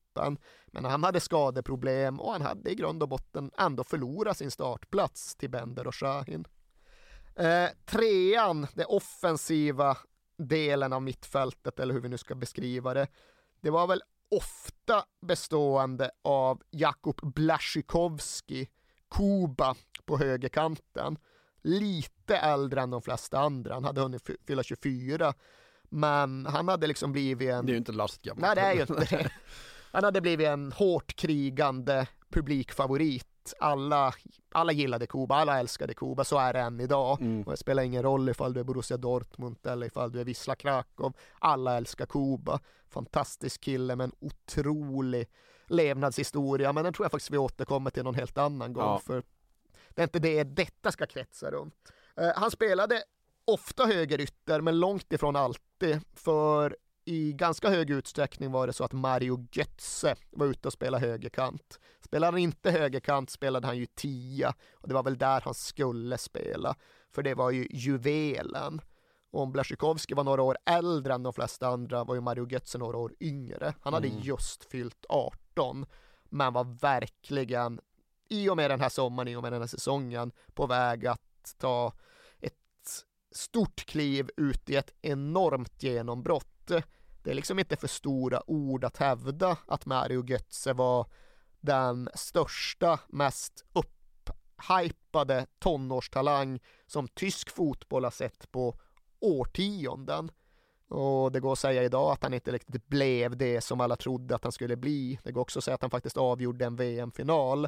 Men det som i alla fall är ställt bortom diskussion, det är ju det här med att ja, men det här blev, det här skulle komma att bli hans säsong, då han verkligen klev ut i strålkastarljuset. Men det var väl det här året han flyttades upp till A-truppen också? Var det inte det? Jag ska inte svära på detta. Jag tror att han hade varit inne och studsat tidigare, men det kanske formaliserades Ja. att han fick ett A-kontrakt och sådär. Till vänster på mittfältet, Kevin Grosskreutz. Fantastisk, formidabel. Oj, oj, vad jag gillar Kevin Grosskreutz. Finns nästan ingen annan spelare utanför Tottenham-sfären som jag håller lika högt som Kevin Grosskreutz. Och vi ska prata mer om honom också. Nu kan vi bara konstatera att de hade en löpare, en krigare, en spelare som inte var den mest begåvade i truppen, men som dog för uppgiften ute på vänsterkanten. Och på topp då så var ju huvudtanken och huvudspåret att de skulle ha Lucas Barrios som nia. Han var också en fin bild av hur bra och annorlunda Dortmund tänkte när de värvade. För det var ju en argentinsk paragua- paraguayan som de hade hittat i Chile. Han hade vräkt in mål i Colo Colo och då tog de liksom chansen att hämta in honom innan han skulle bli alldeles för dyr. Och de belönades med 19 mål första Bundesliga-säsongen. Men sen utmanades då Lucas Barrios i alla fall lite grann av ett av sommarens nyförvärv. En okänd 21-årig polack från Lech Poznan som hade varit svår att lösa. De hade hållit på att kämpa med det där i ett år och de hade behövt lägga sig precis under sin egen embargogräns för att då få loss Robert Lewandowski som det var frågan om. Men det var ändå inte så att Lewandowski kom in som någon affischvärvning, som någon självklar startman, utan han var just tänkt att i någon mån utmana och täcka upp för Lucas Barrios, i någon mån spela tia bakom honom. Och han satt ju på bänken hela första hösten. Mm. Han gjorde ju knappt en start under sitt första halvår med Klopp i Borussia Dortmund. Men det får ju ändå sägas vara en ganska skickligt scoutad och eh, lyckad värvning med facit i hand. Ja, bra värvning för, för 45 miljoner. Det får man ju ändå säga. Och även en ganska bra värvning när vi kommer till ja, men, truppens sista spelare, eller A-lagets sista spelare. En liten japan som heter Shinji Kagawa, som de då hade hittat för 350 000 euro i den japanska andra ligan.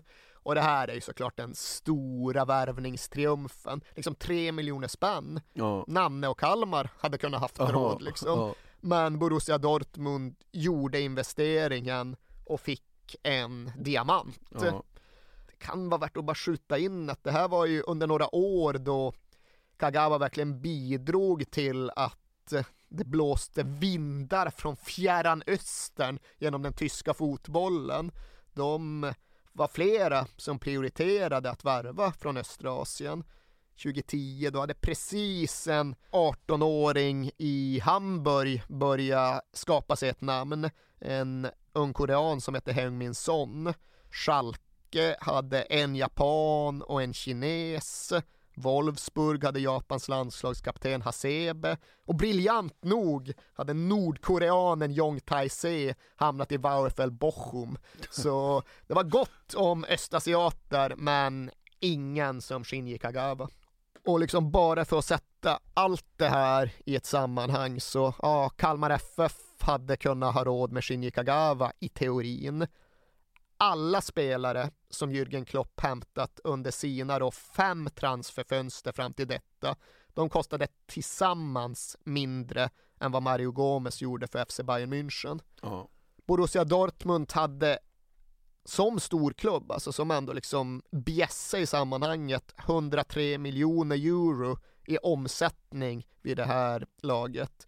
FC Bayern hade 290 och lönebudgeten som Borussia Dortmund själva valde att hålla ganska strikt, att den var nästan identisk med lönebudgeten som Bolton Wanderers hade i England. Så det var liksom det manöverutrymmet som Klopp utgick ifrån.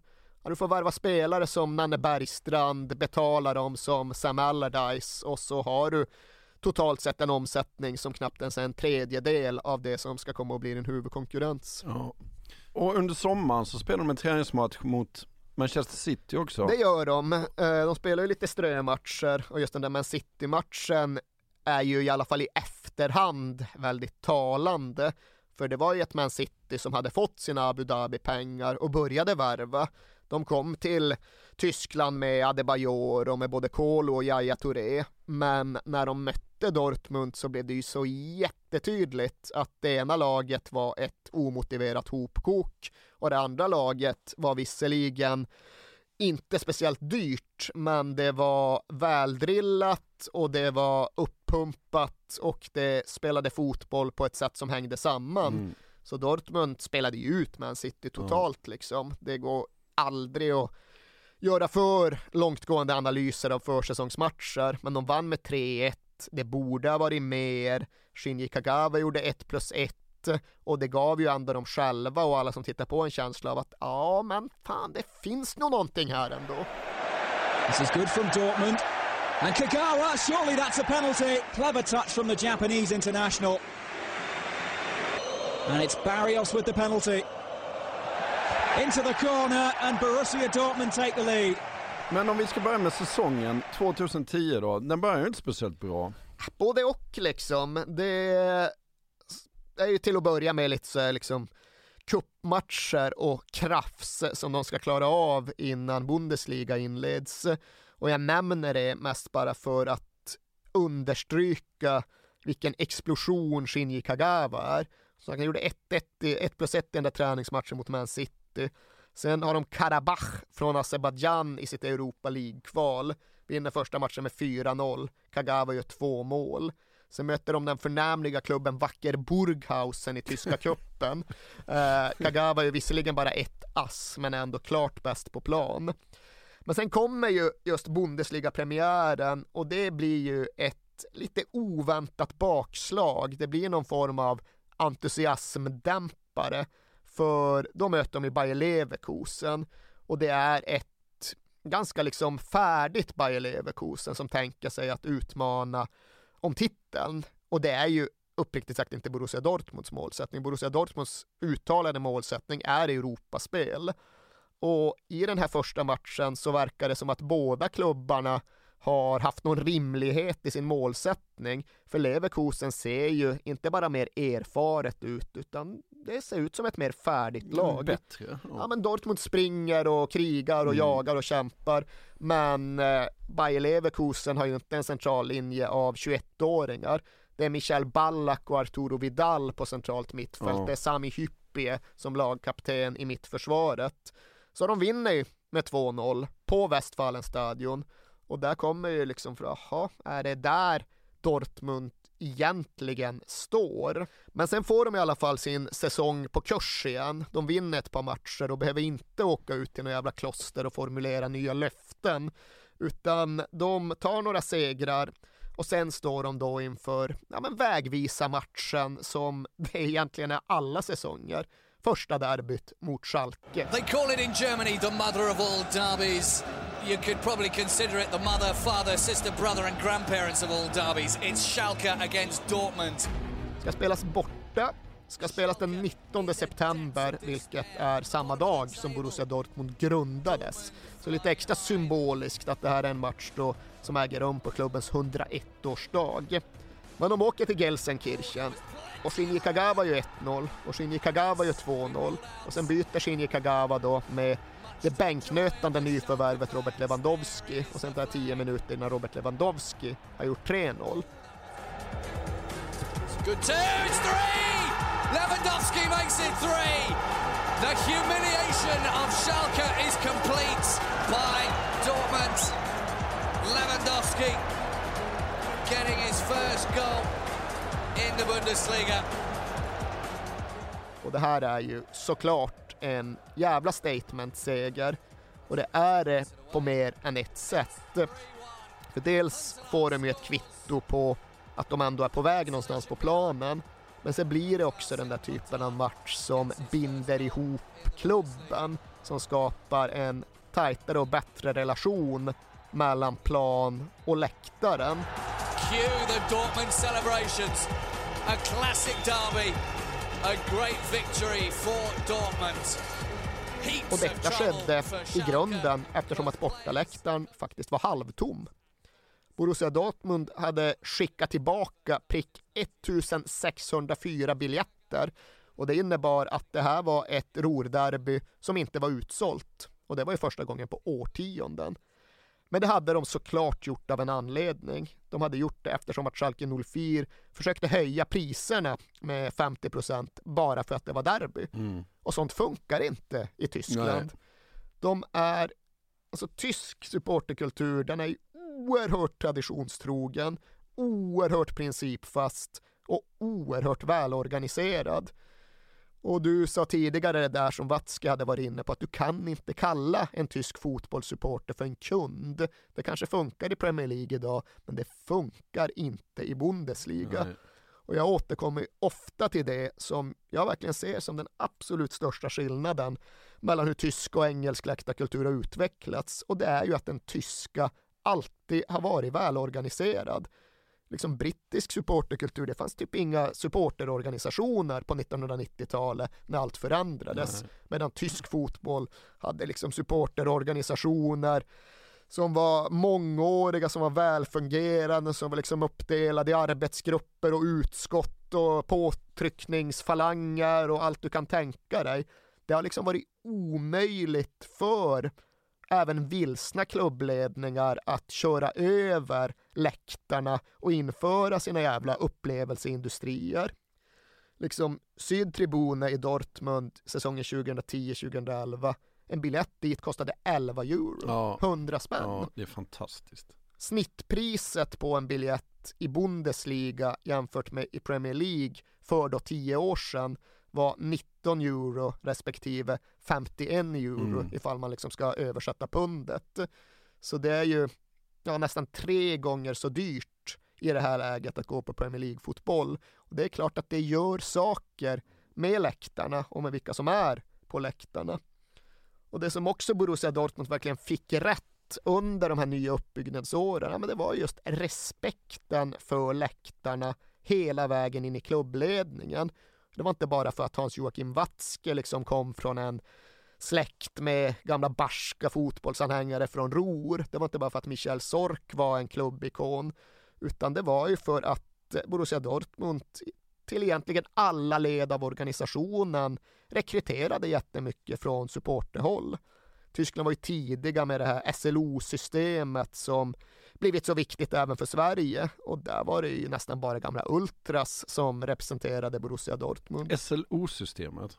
Ja, supporter liaison officer. Aha. Alltså det är en roll som numera är mera obligatorisk inom all europeisk fotboll men som går att ta på mer eller mindre stort allvar. Och SLO-personen är ju rätt och släkt ja, men en länk mellan läktare och klubb. Mm.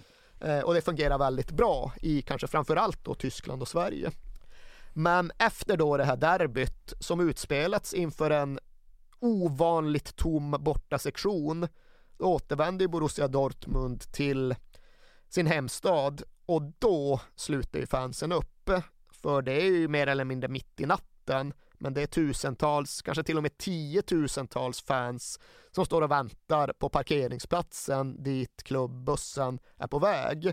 Och liksom alla fotbollskulturer har sina grejer. I Turkiet eller Italien eller Brasilien då är det ganska vanligt med sådana här liksom flygplatsmottagningar när laget återvänder i triumf efter en stor bortamatch. Men det är liksom ingen grej i Tyskland. Så på så sätt var ju det här rätt unikt. Ja. Bara helvete, står det tusentals fans med pyro mitt i natten och välkomna laget efter en derbyseger. Och det där var en stor grej för både spelarna och för Jürgen Klopp. Liksom. Det var någonting som verkligen rörde dem. Och det visade sig också när, ja, kanske framförallt då Klopp skulle uttala sig om hur det hade varit att spela ett derby med förhållandevis svagt bortastöd. Att han var ju liksom helt inne på samma linje som fansen. Jättebra liksom, jättebra att de har principer, jättebra att de liksom orkar göra den typen av självuppoffring som det innebär att inte följa oss i ett derby. Och jättebra att vi inte hjälper Schalke att finansiera ytterligare en Klaas-Jan Huntelaar. Och det menar ju Klopp, ja men det är bra för oss och det är bra för dem också. Ja. För Schalke var ju i det här läget precis där Borussia Dortmund hade varit fem år tidigare. De var mitt uppe i sina hybrisår. Ja. Och de hade ju ett jävligt osympatiskt lag med väldigt överbetalda spelare som hängde riktigt illa samman. Så den klubben skulle ha sitt krisår det här året. De hade Manuel Neuer som Gelsenkirche-kille längst bak i målet och han var nog den som i grund och botten räddade Schalke just det här året. Ja. När vi ändå är här på läktaren då, låt oss gå in på din stora favoritspelare Kevin Grosskreutz. Älskar Kevin Grosskreutz trots att han har gjort mycket dumt med sitt liv och sin karriär efter Borussia Dortmund. Men nu är vi inte efter Borussia Dortmund, nu är vi mitt inne i, mitt uppe i Borussia Dortmund. Och ifall vi nu säger att Klaas-Jan Huntelaar får stå symbol för Schalke 04s hybrisår, lite orättvis för det fanns värre representanter, Mm. så då får ju verkligen Kevin Grosskreutz fungera som antitesen till de här legoknäktarna från både Schalke 04 och Borussia Dortmunds eh, tider av storhetsvansinne. För band mellan läktare och plan, de kan inte bindas starkare än när Kevin Grosskreutz representerar sitt Borussia Dortmund. Han kommer ju då från Eving, samma det här gruvarbetarområdet som Michael Sork också kommer ifrån. Så det ställe, ett gruvtorn mitt i kvarteret. Det är liksom Mm. det som man ser när man kommer dit. Även om det har varit stängt, ja, jag tror det är sedan 87, sedan året innan Grosskreutz överhuvudtaget föddes. Men han är född och uppvuxen där och han är född och uppvuxen i en släkt full av Borussia Dortmund-fanatiker. Alla gick på matcherna. Hans liksom farmor hade säsongskort på Sydtribunen under eh, ja, hela hans liv och långt före det. Kusiner, morbröder, fastra, alla gick och såg Borussia Dortmund. Kevin Grosskreutz själv var på Westfalenstadion första gången när han var fyra. Han fick sin första säsongsbiljett när han var sju. Under hela hans skolgång så var det så att hans pappa som liksom var, han var också någon typ av ultra innan det egentligen kallades för ultras. Men han skickade liksom in ledighetsansökningar till Grosskreutz mellanstadieskola att ah, Kevin kan inte komma nu på tre dagar. Det är borta match i Milano. Fick igenom dem också. Kevin kan inte komma, bortamatch i Rotterdam. Så de åkte ju alla de här utlandsresorna när Grosskreutz, när Kevin Grosskreutz borde ha varit i skolan. Han var alltid där, Ja. så fort Borussia Dortmund spelade. Och det kan vara i Bochum eller i, eh, i Istanbul så var han där. Och såklart var ju hela pojkrummet tapetserat i gulsvart med affischer på favoriterna och sådär. Men det säger också väldigt mycket om både Borussia Dortmund och Kevin Grosskreutz specifikt att när han var typ åtta år då tog han ner alla spelaraffischer och han slutade samla på autografer. För det var klubben han höll på och den kunde inte bara reduceras till enskilda spelare. Det var inte namnet på ryggen utan det var märket på bröstet som betydde något för Grosskreutz från det att han var åtta år. Han liksom litade inte längre på individerna. Han köpte bara in sig på helhetskonceptet. Och själv var han ju en bra fotbollsspelare genom ungdomen, men han var ju ingen supertalang på något sätt. Han spelade för Borussia Dortmund i pojk och junioråren och han gjorde det med full jävla satsning, men ändå så räckte det inte riktigt. Han blev ju inte uppflyttad i A-truppen utan han blev ivägskickad till en rätt liten klubb som heter Rotweiss-Ahlen. Men Rotweiss-Ahlen hade några fina år. De gick upp i Zweite Bundesliga, vilket är väldigt ovanligt. De liksom började få folk till matcherna. Det är ändå sådär 5000 på sina matcher. Men så fort det fanns minsta möjlighet. Och det räckte ju med att Rot-Weiss Ahlen spelade på söndag medan Borussia Dortmund spelade på lördag. Så åkte ju Grosskreutz och såg sitt Borussia Dortmund. Och det där var ju välkänt, alla visste att det var på det sättet, men det är ändå en klubb i andra ligan som har sina ambitioner och liksom sin metodik, så de började ju liksom sådär, fan, du kan inte alltid åka och se Borussia Dortmund och du kan framförallt inte stå och hoppa på ståplats i 90 minuter, liksom, du blir trött i vaderna, du blir överansträngd. Du kan väl i alla fall sitta ner på långsidan.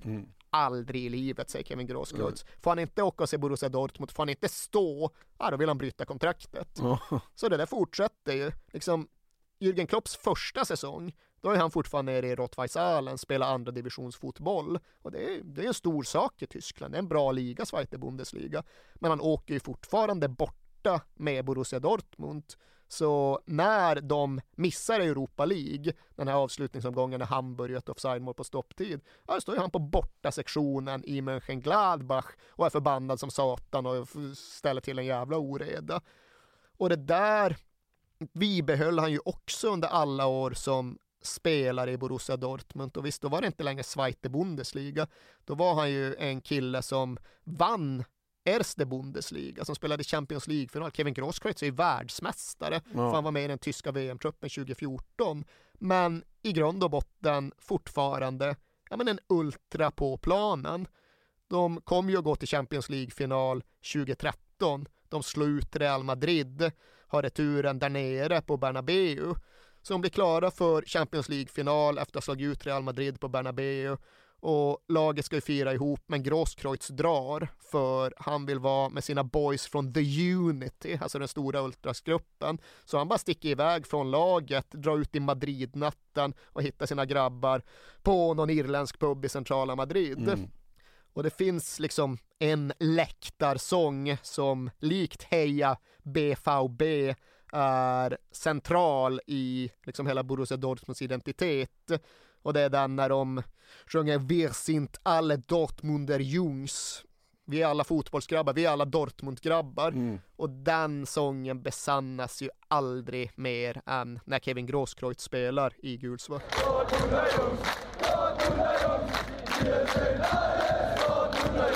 Jag tänker på, när jag tänker på Kevin Grosskreutz så, så tänker jag lite grann på en svensk spelare också. Vilken spelare tänker jag på då? Eh, ja, du kan inte tänka på Marcus Rosenberg för han Pontus Jansson kanske? Ja, lite åt det Jo, hållet nej, va? men det finns eh, gemensamma beröringspunkter, absolut. Ska vi prata lite Köln och Nuri Sahin också? Ja, vi kan i alla fall prata lite mer om liksom, fortsättningen av höstsäsongen, för efter segern i Gelsenkirchen, derbyt mot Schalke, då börjar ju Borussia Dortmund spika ihop en ganska fin segersvit. De får ihop fem raka segrar och sen möter de FC Bayern hemma och vinner den matchen också. Sex raka segrar. Nu är det på allvar helt plötsligt. Och den matchen mot FC Bayern, den punkterades när Nouri Sahin skruvar in 2-0 på frispark med sin vänster. Och där är det värt att stanna upp lite, för han fick saker och ting att stanna upp lite. Mitt i all den här kravallfotbollen, allt det kaos som skulle bryta ut när Borussia Dortmund spelade på Westfalenstadion så var Nouri Sahin killen som faktiskt kunde sätta foten på bollen och få spelet att lugna ner sig, att få matrixen att stanna runt om sig. För han var inte bara spelfördelaren, han var någonstans hjärnan i laget. Och han var väl uppriktigt sagt, i alla fall ifall du lyssnar på de som själva var med, lagets allra bästa spelare den här säsongen. Neven Subotic, mittbacken, han sa det att ja, men ibland känns det som att Nuri Sahin är 90% av laget. Blev han inte årets spelare? Jag tror han blev årets Ja, spelare i ja. hela Bundesliga. Ja, jag tror det. Ja. Subotic, ja men just det där att vet vi inte, tappar vi kontrollen? Blir det liksom för rörigt? Blir det för ostrukturerat? Ja men ge bollen till Nori. Han kommer att eh, ge oss strukturen tillbaka. Jürgen Klopp sa samma sak, men det var den spelaren den här säsongen, det var Nuri Sahin. Han var inte Kevin Grosskreutz, det var han inte, men han var en av dem. Han spelade i samma pojklag som Kevin Grosskreutz. Eh, kom inte från Dortmund själv, utan kom från en stad som ligger 10-12 mil därifrån. Men tror han gjorde sitt första provspel med Borussia Dortmund när han var sju. Då fick de inte ihop det logistiskt i och med att det var så långt, men det var alltid hans klubb. Han hade en Stefan Reuter-tröja när han var sex år gammal. Det finns en video. Jag får lägga upp på vårt Instagramkonto som du hittar. På www.k podcast. finns en video där en, ja, kan han vara 13-årig Nouri Sahin eh, står och firar nedanför sydtribunen när Jan Koller Ja, nickar just in en boll i Champions League. Eh, Då var han ju pojklagsspelare i klubben och var någon typ av bollpojke eller något under Champions League-kvällarna. Men det är en fin liten bild av en grabb som skulle bli väldigt stor. Han debuterade redan som 16-åring 2005 och det var ju precis då allt hade varit som mörkast och skulle bli någonting annat igen. Och det skulle ta lite ta, ett litet tag för BVB att hitta vägen. Men just Nouri Shahin som debuterande 16-åring, han visade dem någonstans en väg ut ur mörkret, en väg in i ungdomen. Och han var på flera sätt kanske en symbol för någonting större. Dels då just för Borussia Dortmunds ungdomssatsning, men också för hela den nya generationen av tyska fotbollsspelare som skulle komma att erövra världen. För Tyskland hade gjort om allt efter sin djupdykning, efter sitt EM-fiasko år 2000. Då pumpade de in så otroligt mycket centrala resurser i ungdomsutvecklingen och då ställde de ju verkligen krav också på alla klubbar att nu måste ni prioritera er ungdomsutveckling. Nu måste ni skapa er välfungerande akademier, annars får ni inte vår elitlicens. Och Borussia Dortmund var ju just eftersom att det var den här mörka perioden extremt ovilliga att göra det. Mm. Så det var ju liksom så att tyska förbundet tvingade dem att styra upp sin ungdomsverksamhet och Nouri Sahin blev någonstans det första exemplet på det. Stark, ganz stark, ganz, ganz stark! Sieben Minuten nach dem 1 zu 0 geht Dortmund mit 2 zu 0 Mitverursacher. Aber dieser Freistoß ist klasse. Es ist die Mauerecke und der Ball ist einfach nur gut getreten. Sie steigen auch hoch, da gibt es nichts zu meckern. Rommel da außen, aber der ist perfekt geschossen und da gibt es keine Fehler. Och som sagt, han satte 2-0 bollen mot FC Bayern som gav en sjätte ligaseger i rad. Därefter åkte Borussia Dortmund till Köln och spelade en tuff holmgång till match. Lukas Podolski kvitterade sent för Köln och hamnade i bråk med Nouri Sahin.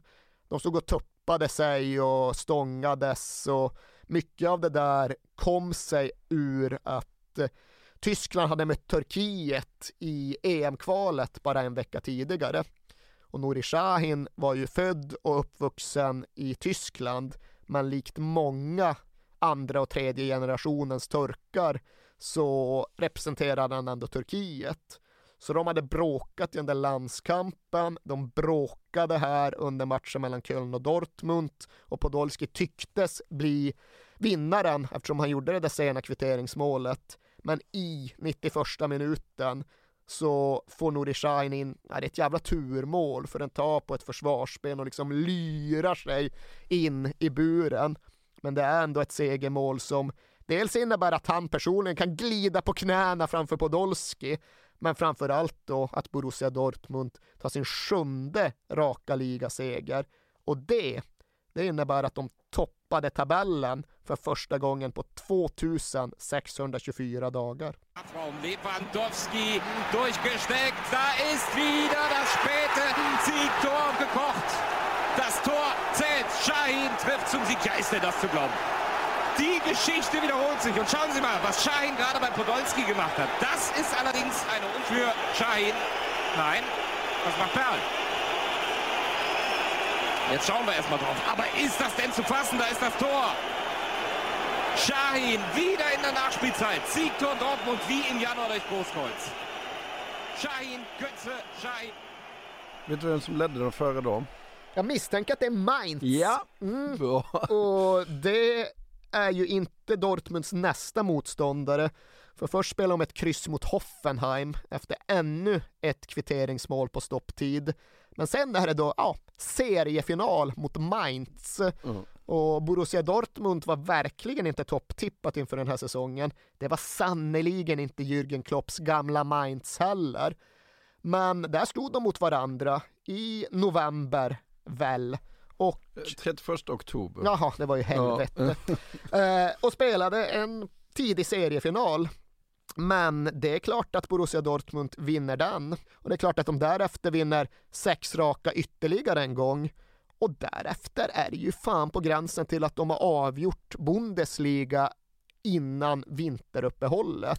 Ja, för att eh, höstsäsongen är 17 matcher. De vinner 14, de Förlorat två och spelar en oavgjord.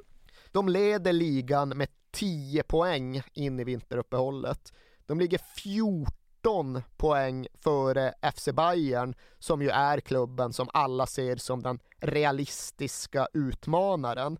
Men de vägrar ju prata om titeln. De vägrar, vägrar, vägrar prata om att de ska vara en realistisk kandidat. För de hävdar jag, vad fan, vi är sju, åtta startspelare som inte har fyllt 23. Mm. Ni kan inte hänga den ryggsäcken på dem för de kommer inte orka bära den. Så Klopp och Watzke och liksom Weidenfeller och alla slog ju ifrån sig helt frenetiskt under vinteruppehållet som ju är nästan en månad långt i Tyskland. För alla kunde ju bara titta på tabellen och säga att ja, det här kommer de inte tappa. Men själva så vägrade de att överhuvudtaget prata på det sättet. Och det är klart att det finns någon typ av Liverpool-parallell att göra här. För de är lag byggda på olika sätt och deras titeltorker hade varit olika långa. Men det var ändå två klubbar som törstade efter en titel och som tycktes ha avgjort ligan väldigt, väldigt tidigt och som sen på olika sätt skulle behöva hantera det.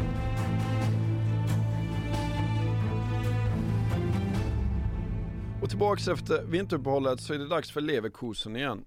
Måste bara skjuta in innan vi lämnar höstsäsongen. De har ju sitt märkliga upplägg där de på allvar korar en inofficiell höstmästare. Men under allt det här med att de staplar segrar på rad, kolla in Kuba Blasjikovskis miss mot Freiburg.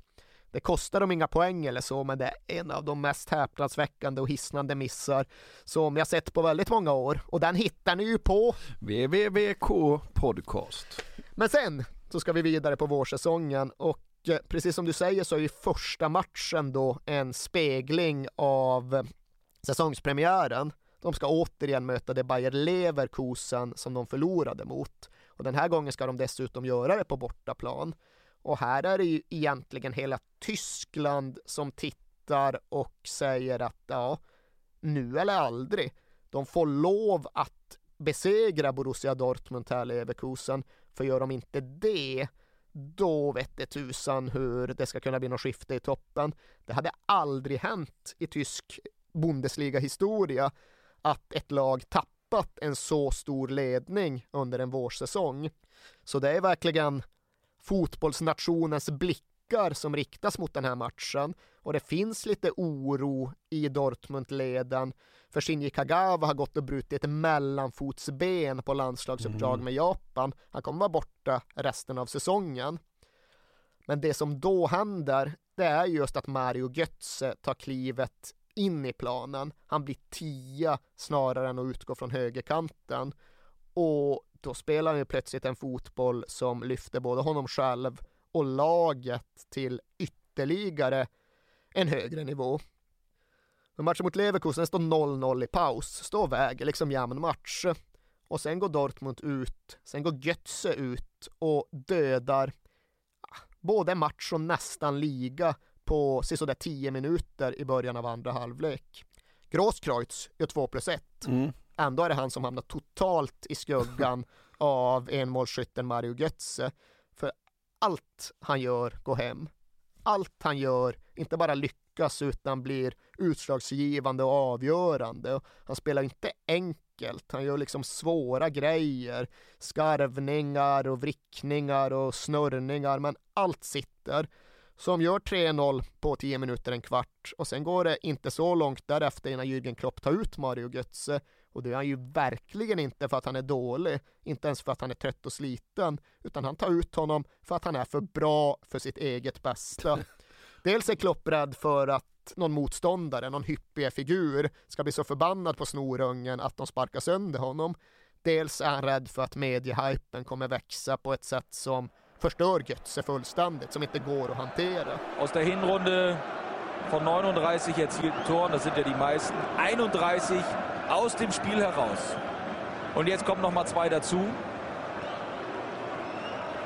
Also das ist schon ein echtes Markenzeichen. Und da kommt das nächste, Götze. Lewandowski ist mit dabei, aber Götze macht es selbst. Das fasse ich nicht. Das fasse ich nicht. Das Spiel ist um. Die Jungbullen von Dortmund schießen Leverkusen im eigenen Stadion weg. Zweimal Großkreuz und Mario Götze. Der ist verdammte 18 Jahre alt und ist so cool vor dem Tor. Hat eine wichtige Rolle heute zu spielen und setzt noch einen oben drauf. Det är rätt intelligent tänkt av en tränare. Ja, nej men det, det är det ju. Ja. Och det är också intressant att kolla på Mario Götze för han var ju också en av Dortmunds egna men han var det på ett helt annat sätt för grejen med Kevin Grosskreutz det var ju att han var en av grabbarna, Mm. att han var precis som alla andra. Grejen med Mario Götze det var att han var annorlunda. Han var, ja, men han var juvelen i gråstenen ifall vi ska vara lite raljanta. Han var uppvuxen i Dortmund, men han var inte född där. Hans släkt kom egentligen från södra Tyskland, från FC Bayernland och familjen flyttade till Dortmund bara för att pappan i familjen fick jobb där. Och det var ju inte den typen av jobb som man förknippar med Dortmund. Det var inte gruvan. Ja, Kevin Grosskreutz pappa jobbar ju såklart i gruvan kan jag avslöja. Det gjorde ju inte Mario Götzes pappa. Hans pappa var universitetsprofessor. Han undervisade på universitetet i Dortmund med specialområden inom linjär algebra och parallella algoritmer. Och familjen hade ju redan bott i USA som konsekvens av hans akademiska karriär. Det innebär att när Mario Götze kommer till Dortmund som sexåring så har han engelska som första språk. Han är liksom en, ett barn av världen Mm. medan Kevin Grosskreutz typ aldrig hade varit utanför Dortmund när han inte spelade bortamatch eller åkte på bortaresa. Så när liksom Mario Götze var i tonåren, ja, när Mario Götze var i den här åldern så brukade ju han gå åt ett annat håll än de andra grabbarna efter träningen.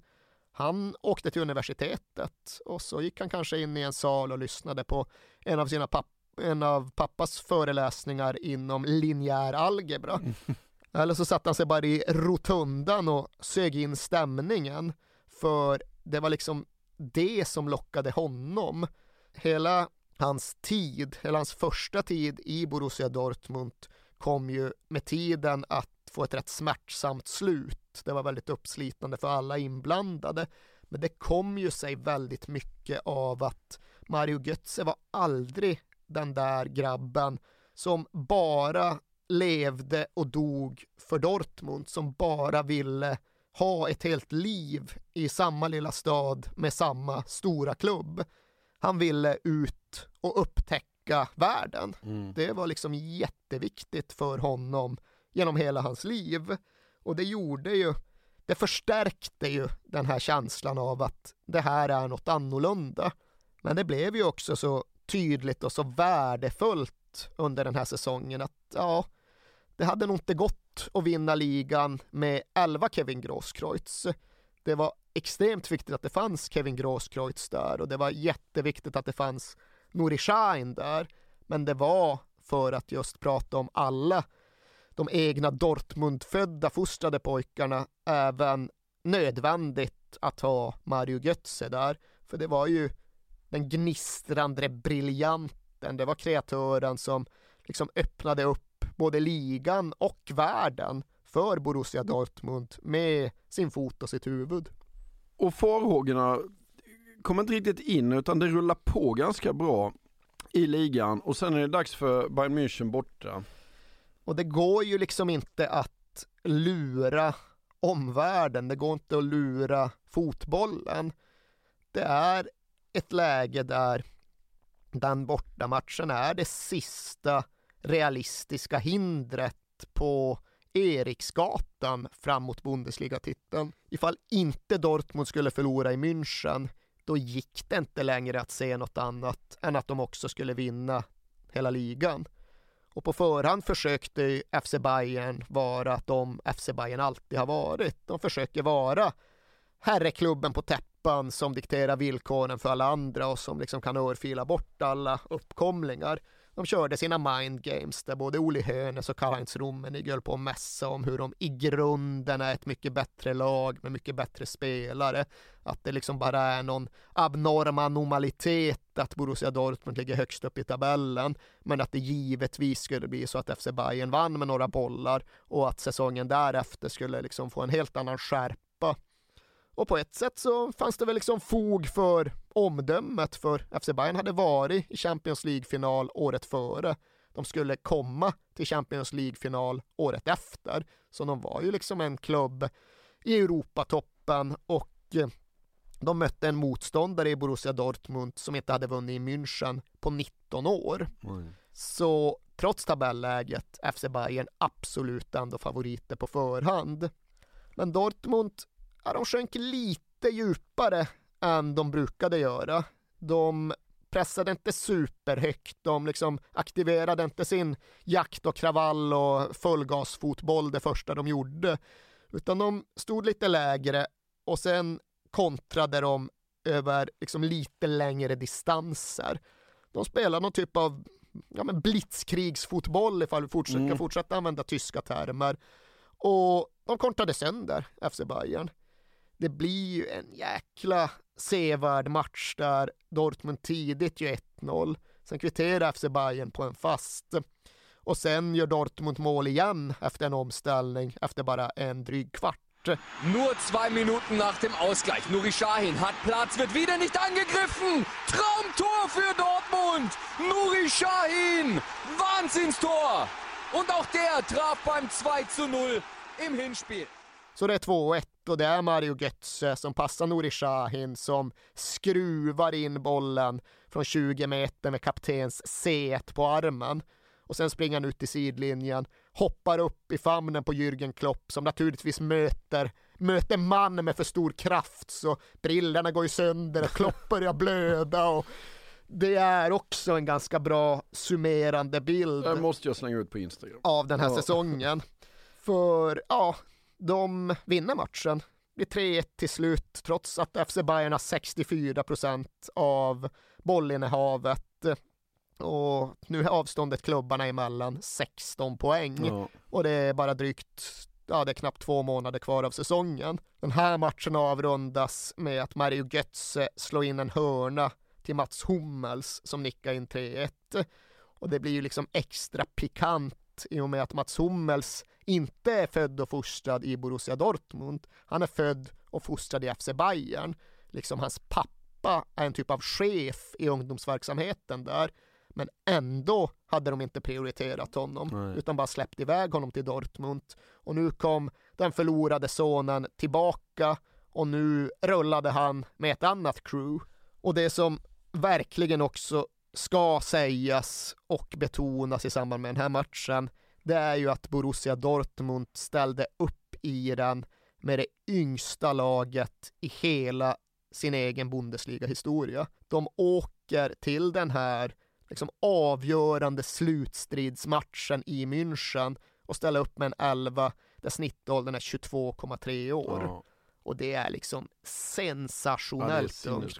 Ja. Och det är dessutom de en rätt gammal målvakt som liksom Ja, drar upp det. det hela. Så utespelarnas snittålder är ju markant lägre än så. Mm. Och det måste vi bli kvar vid ett tag för det går liksom inte att eh, poängtera det tillräckligt hur ovanligt det verkligen är, hur unikt det verkligen är. Liksom när de körde sina internmatcher på träningarna, när det alltid ska vara äldre mot yngre, det var ju killar som inte ens hade fyllt 23 som fick lov att vara med i Team Allt. Allt är gammal då ja. Exakt, exakt. och de kallade, ja de kallade väl sig själva för det, men framförallt var det andra som refererade till generation 88. För ja, men halva startelvan, lite mer än så, give or take, var ju födda, de var inte bara unga utan de var födda samma år. Subotic, Schein, Hummels, Grosskreutz, Schmelzer och Lewandowski, alla födda 1988.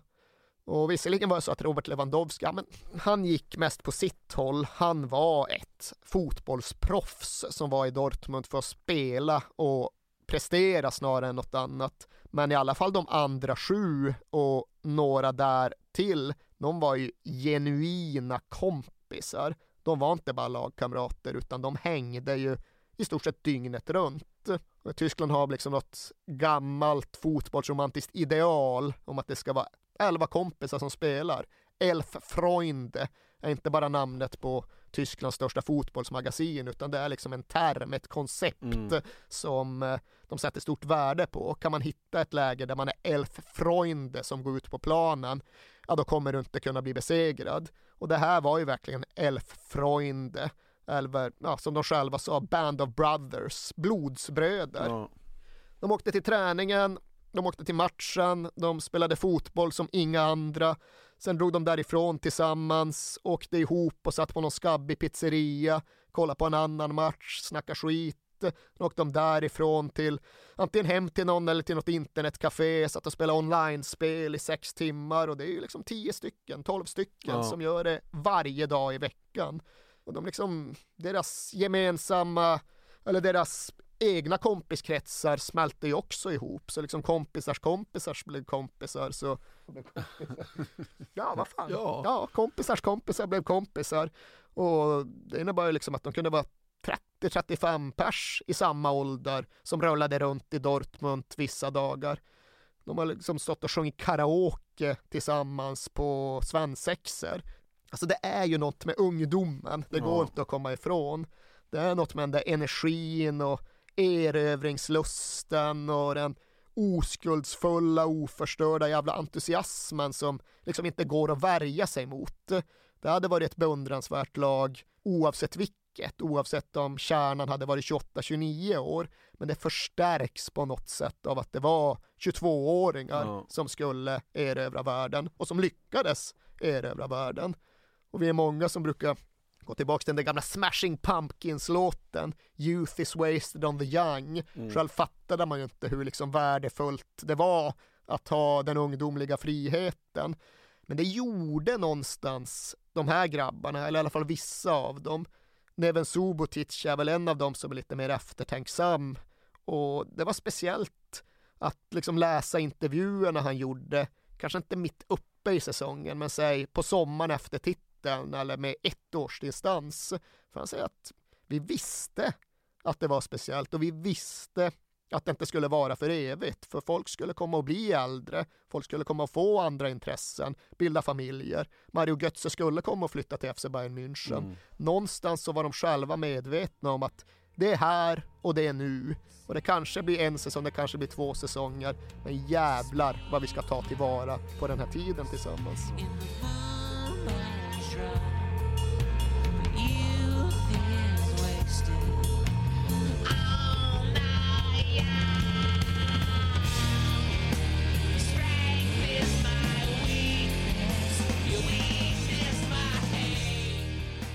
jag gjorde research på det här så, så hittade jag en väldigt intressant mening faktiskt om Klopp som handlar om eh, Bayern München och det är liksom att han är mannen som förändrade Bayern München utan att vara tränare för dem. Jo, för det är liksom koncept som han eh, kom att eh, göra fotboll av. Det kom ju att kopieras över egentligen hela Europa med kanske start i FC Bayern.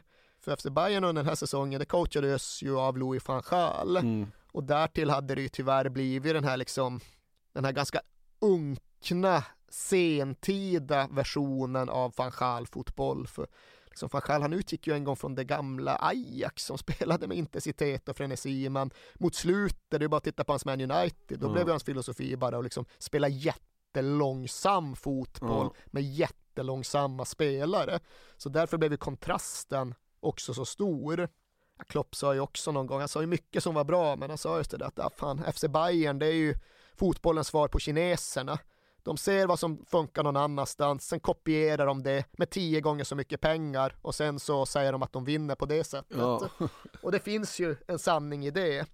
För det här var ju säsongen då Klopp för första gången använde sig av ja, men en taktisk term som skulle komma att lanseras över hela världen. Gegenpress. Exakt. Ja.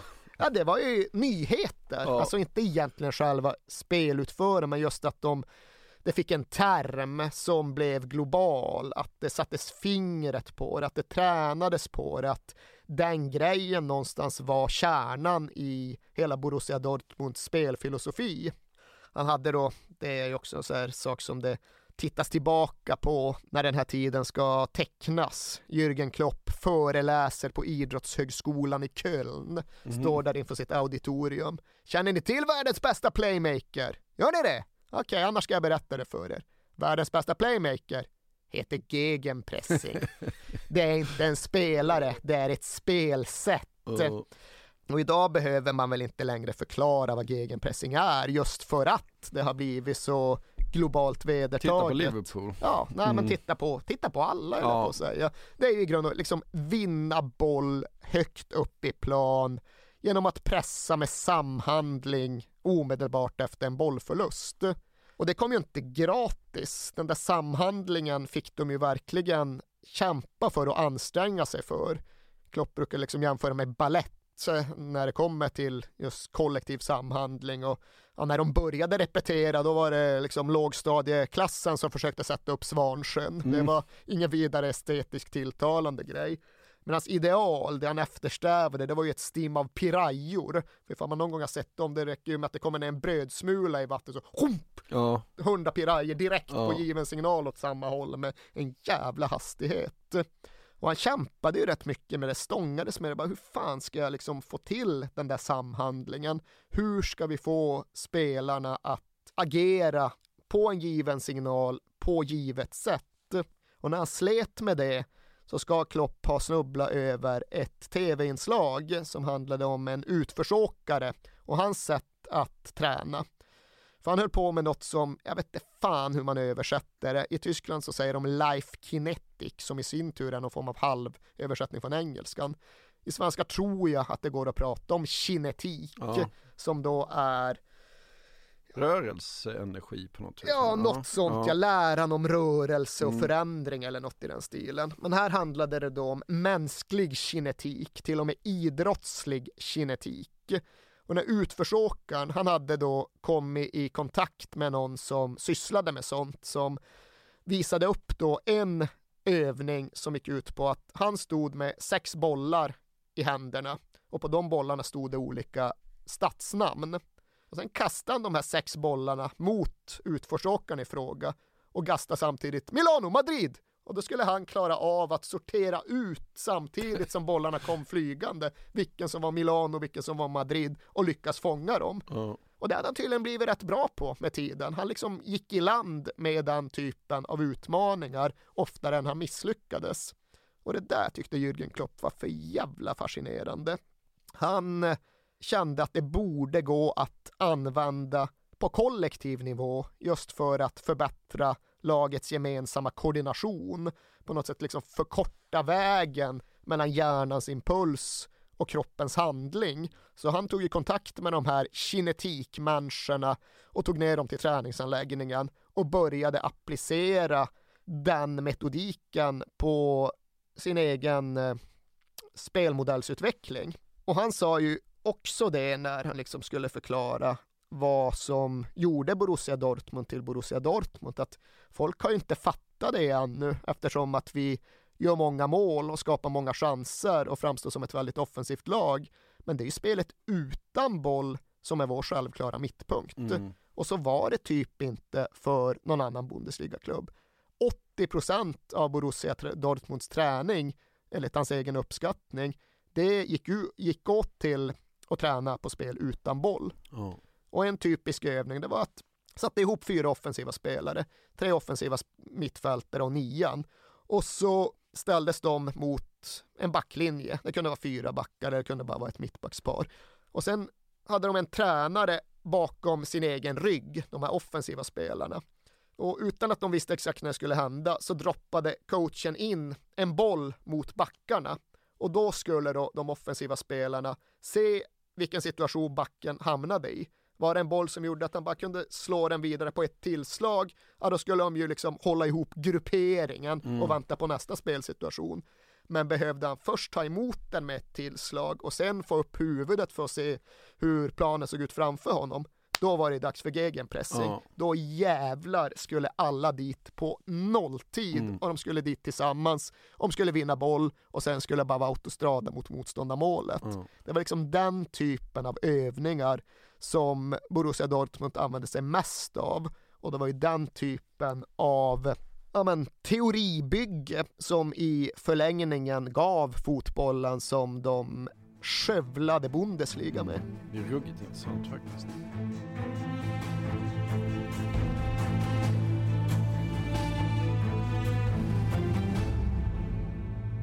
Avslutningen då? Liga?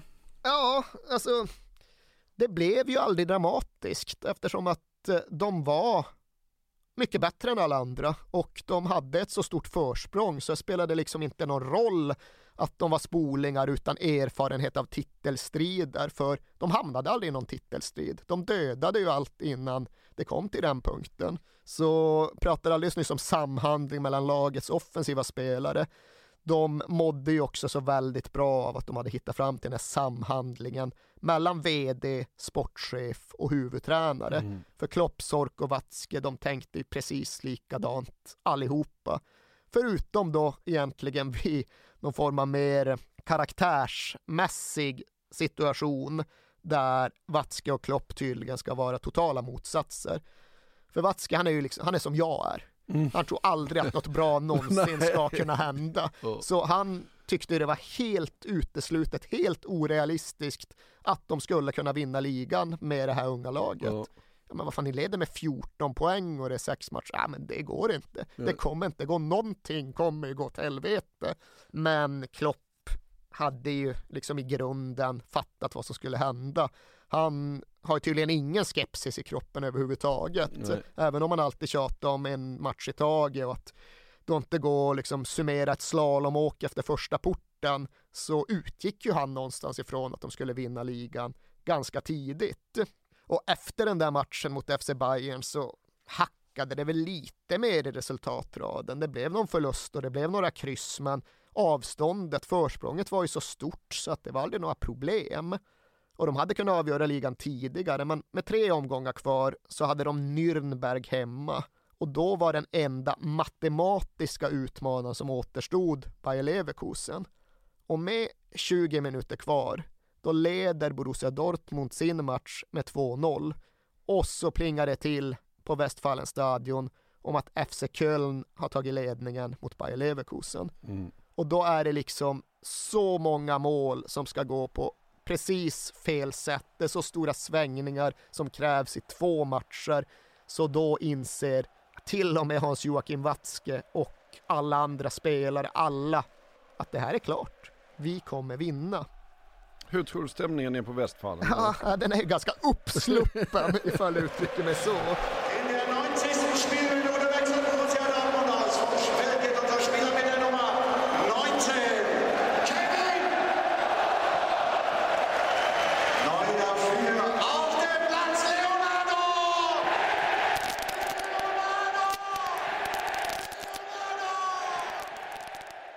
Men jag tycker det är jävligt intressant att lyssna på spelarna. För det där är ju en unik situation. Det är 20 minuter kvar. De spelar på den mest fantastiska arena som finns och de är på väg att uträtta någonting som ingen hade kunnat se framför sig nio månader tidigare. Och att spela de 20 minuterna med den vetskapen ja, det ska ju ha varit såklart helt förtrollande Ja. liksom. De liksom ska bara sprungit runt och garva mot varandra för att ja, de var, de var mitt uppe i förverkligandet av någon typ av liksom idrottsmirakel som skulle dra en hel stad med sig. Och spelarna har sina berättelser och Jürgen Klopp har ju sina berättelser. Efter säsongen så pratade han om ja, men, det här med liksom ögonblick av reservationslös lycka. Vart annars i livet får du dem förutom vid ett segermål på stopptid? Eller som i det här fallet under en 20 minuters period när du vet att du har vunnit Bundesliga. Klart man, ja, lev ett liv. Lyckas du skrapa ihop till 20 sådana ögonblick, ja då ska du fan dö lycklig, Ja. för mer kan du inte förvänta dig. Kanske färre än 20 förresten, Ja. skjuter Klopp in. Men här var det ju så att de nästan fick ihop 20 sådana på en enda säsong, Ja. om man inkluderar firandet och allt. Och firande, alltså det är ju svårt att klä firande i ord, det blir bara att man, "Ah, det var ett jävla tryck liksom. Ja. Men det finns en scen, eller ett skeende den här dagen som jag liksom tycker funkar bra för att sammanfatta allt som de var och som de gjorde och som de förkroppsligade. För Neven Subotic, som ju inte var en Dortmund-grabb, liksom, det var en flyktingkille från Banja Luka som växte upp i USA innan han hamnade i Tyskland, men som ändå hade tagit till sig hela Dortmund-grejen så mycket. Han kände liksom efter slutsignalen och efter att de hade hällt de här fem liters ölen Ja. över varandra och efter att de hade bytt om att fan alldeles för uppumpad liksom. Jag kan, för då var liksom schemat var att de skulle hem och liksom byta om till någon jävla kostym för att sen ha gemensam middag på någon av Dortmunds italienare några timmar senare. Men Subotic kände bara, fan jag kan inte dra hem och byta om, han är helt uppumpad, adrenalinet bara skummar, han har polare med sig som piskar upp honom, så de är först uppe i spelarloungen och ja men visst det är liksom bra tryck där, men vill ha mer, vill ha mer. Ja men vi får ge oss ut på stan och leta. Någon av dem har inte druckit fem liter öl så någon kan köra bilen så de liksom ger sig ut på stan och försöker ja, vi måste hitta, hitta var, var är festen? Ja, festen är överallt. Jo, ja, men riktiga fester liksom. Vi ska Ja. dit. De börjar köra och de kommer ju ingenstans för till en början, vad fan det är även Subotic i bilen. Så ganska liksom kort utanför arenan så stannar ju bilen och kommer ingenstans. Ja men Subotic upp på taket, står där och börjar veva och då kommer ju fans och drar av honom kläderna. En kvinna som drar av honom skon. Subotic bara, vad fan jag måste ha skon, jag har bara de här skorna, jag kan inte gå runt. Ta facket för att ta skon bara. Ja. Så tar jag någon ena skon, någon andra skon och eh, det går någon minut, de står där och scrollar men sen kan bilen rulla vidare. Och då drar de ändå mot kvarteren där Subotic bor, för det säger också någonting om honom och hans gäng, att han valde ju att bo i ja, men det närmaste Dortmund kommer hipsterkvarter. Jaha. Ja, men lite så studentkvarter, unga kvarter, liksom livliga kvarter. Ja. Och när de väl närmar sig den delen av stan, ja men då tar det ju totalt stopp. Det är någon pub som ligger där, där det liksom står 5000 pers och ska in på samma pub. Och då liksom, ja men vad fan här, vi ställer bilen mitt på vägen. Subotic upp på taket och han tar ju ton och fan 5000 pers, fan är Subotic. Och det här finns ju också på nätet, så det finns snart på vår Instagram. Absolut. Näven Subotic långt hår och liksom ser ju rätt cool ut i grunden. Upp på biltaket står Wer ist Deutsche Meister? BVB Borussia till tonen av Pippi Långstrump och liksom folk är bara samlar runt. Det här måste jag kolla på direkt Ja, efter det här. Ja. Av med tröjan, svingar tröjan liksom och det är ju ett jävla tryck där också.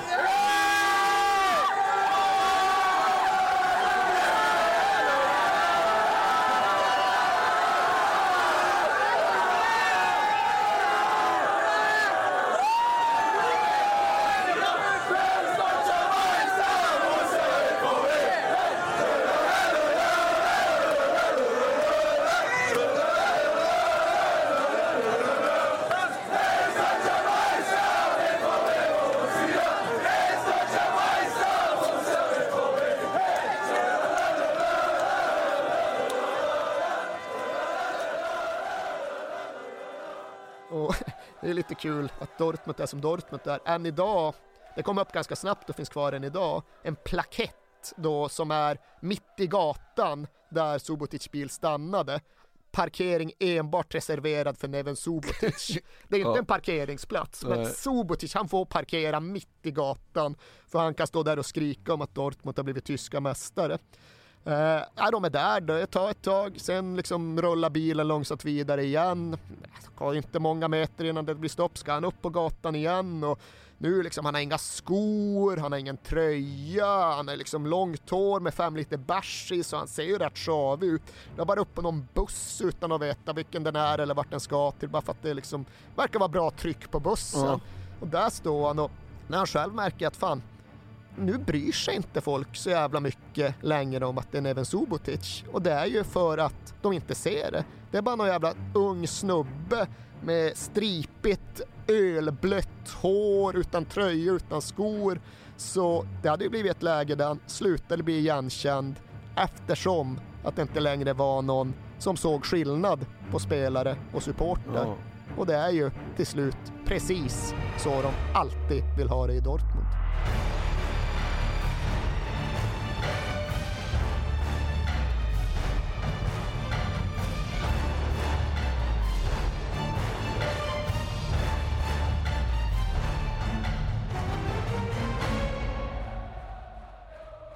Du har hört uh, When We Were Kings om uh, Dortmund 2010-2011. Fortsätt mejla oss på uh, kings at perfectdaymedia.se och följ oss eh, hemskt gärna på www.k podcast på Instagram så kan ni få se bilder på allt detta också.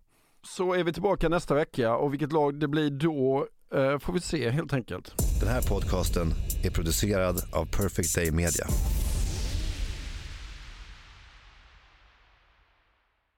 Och det målet innebar faktiskt att HSV gick till Europa och BV Bau, vad fan säger jag? BVB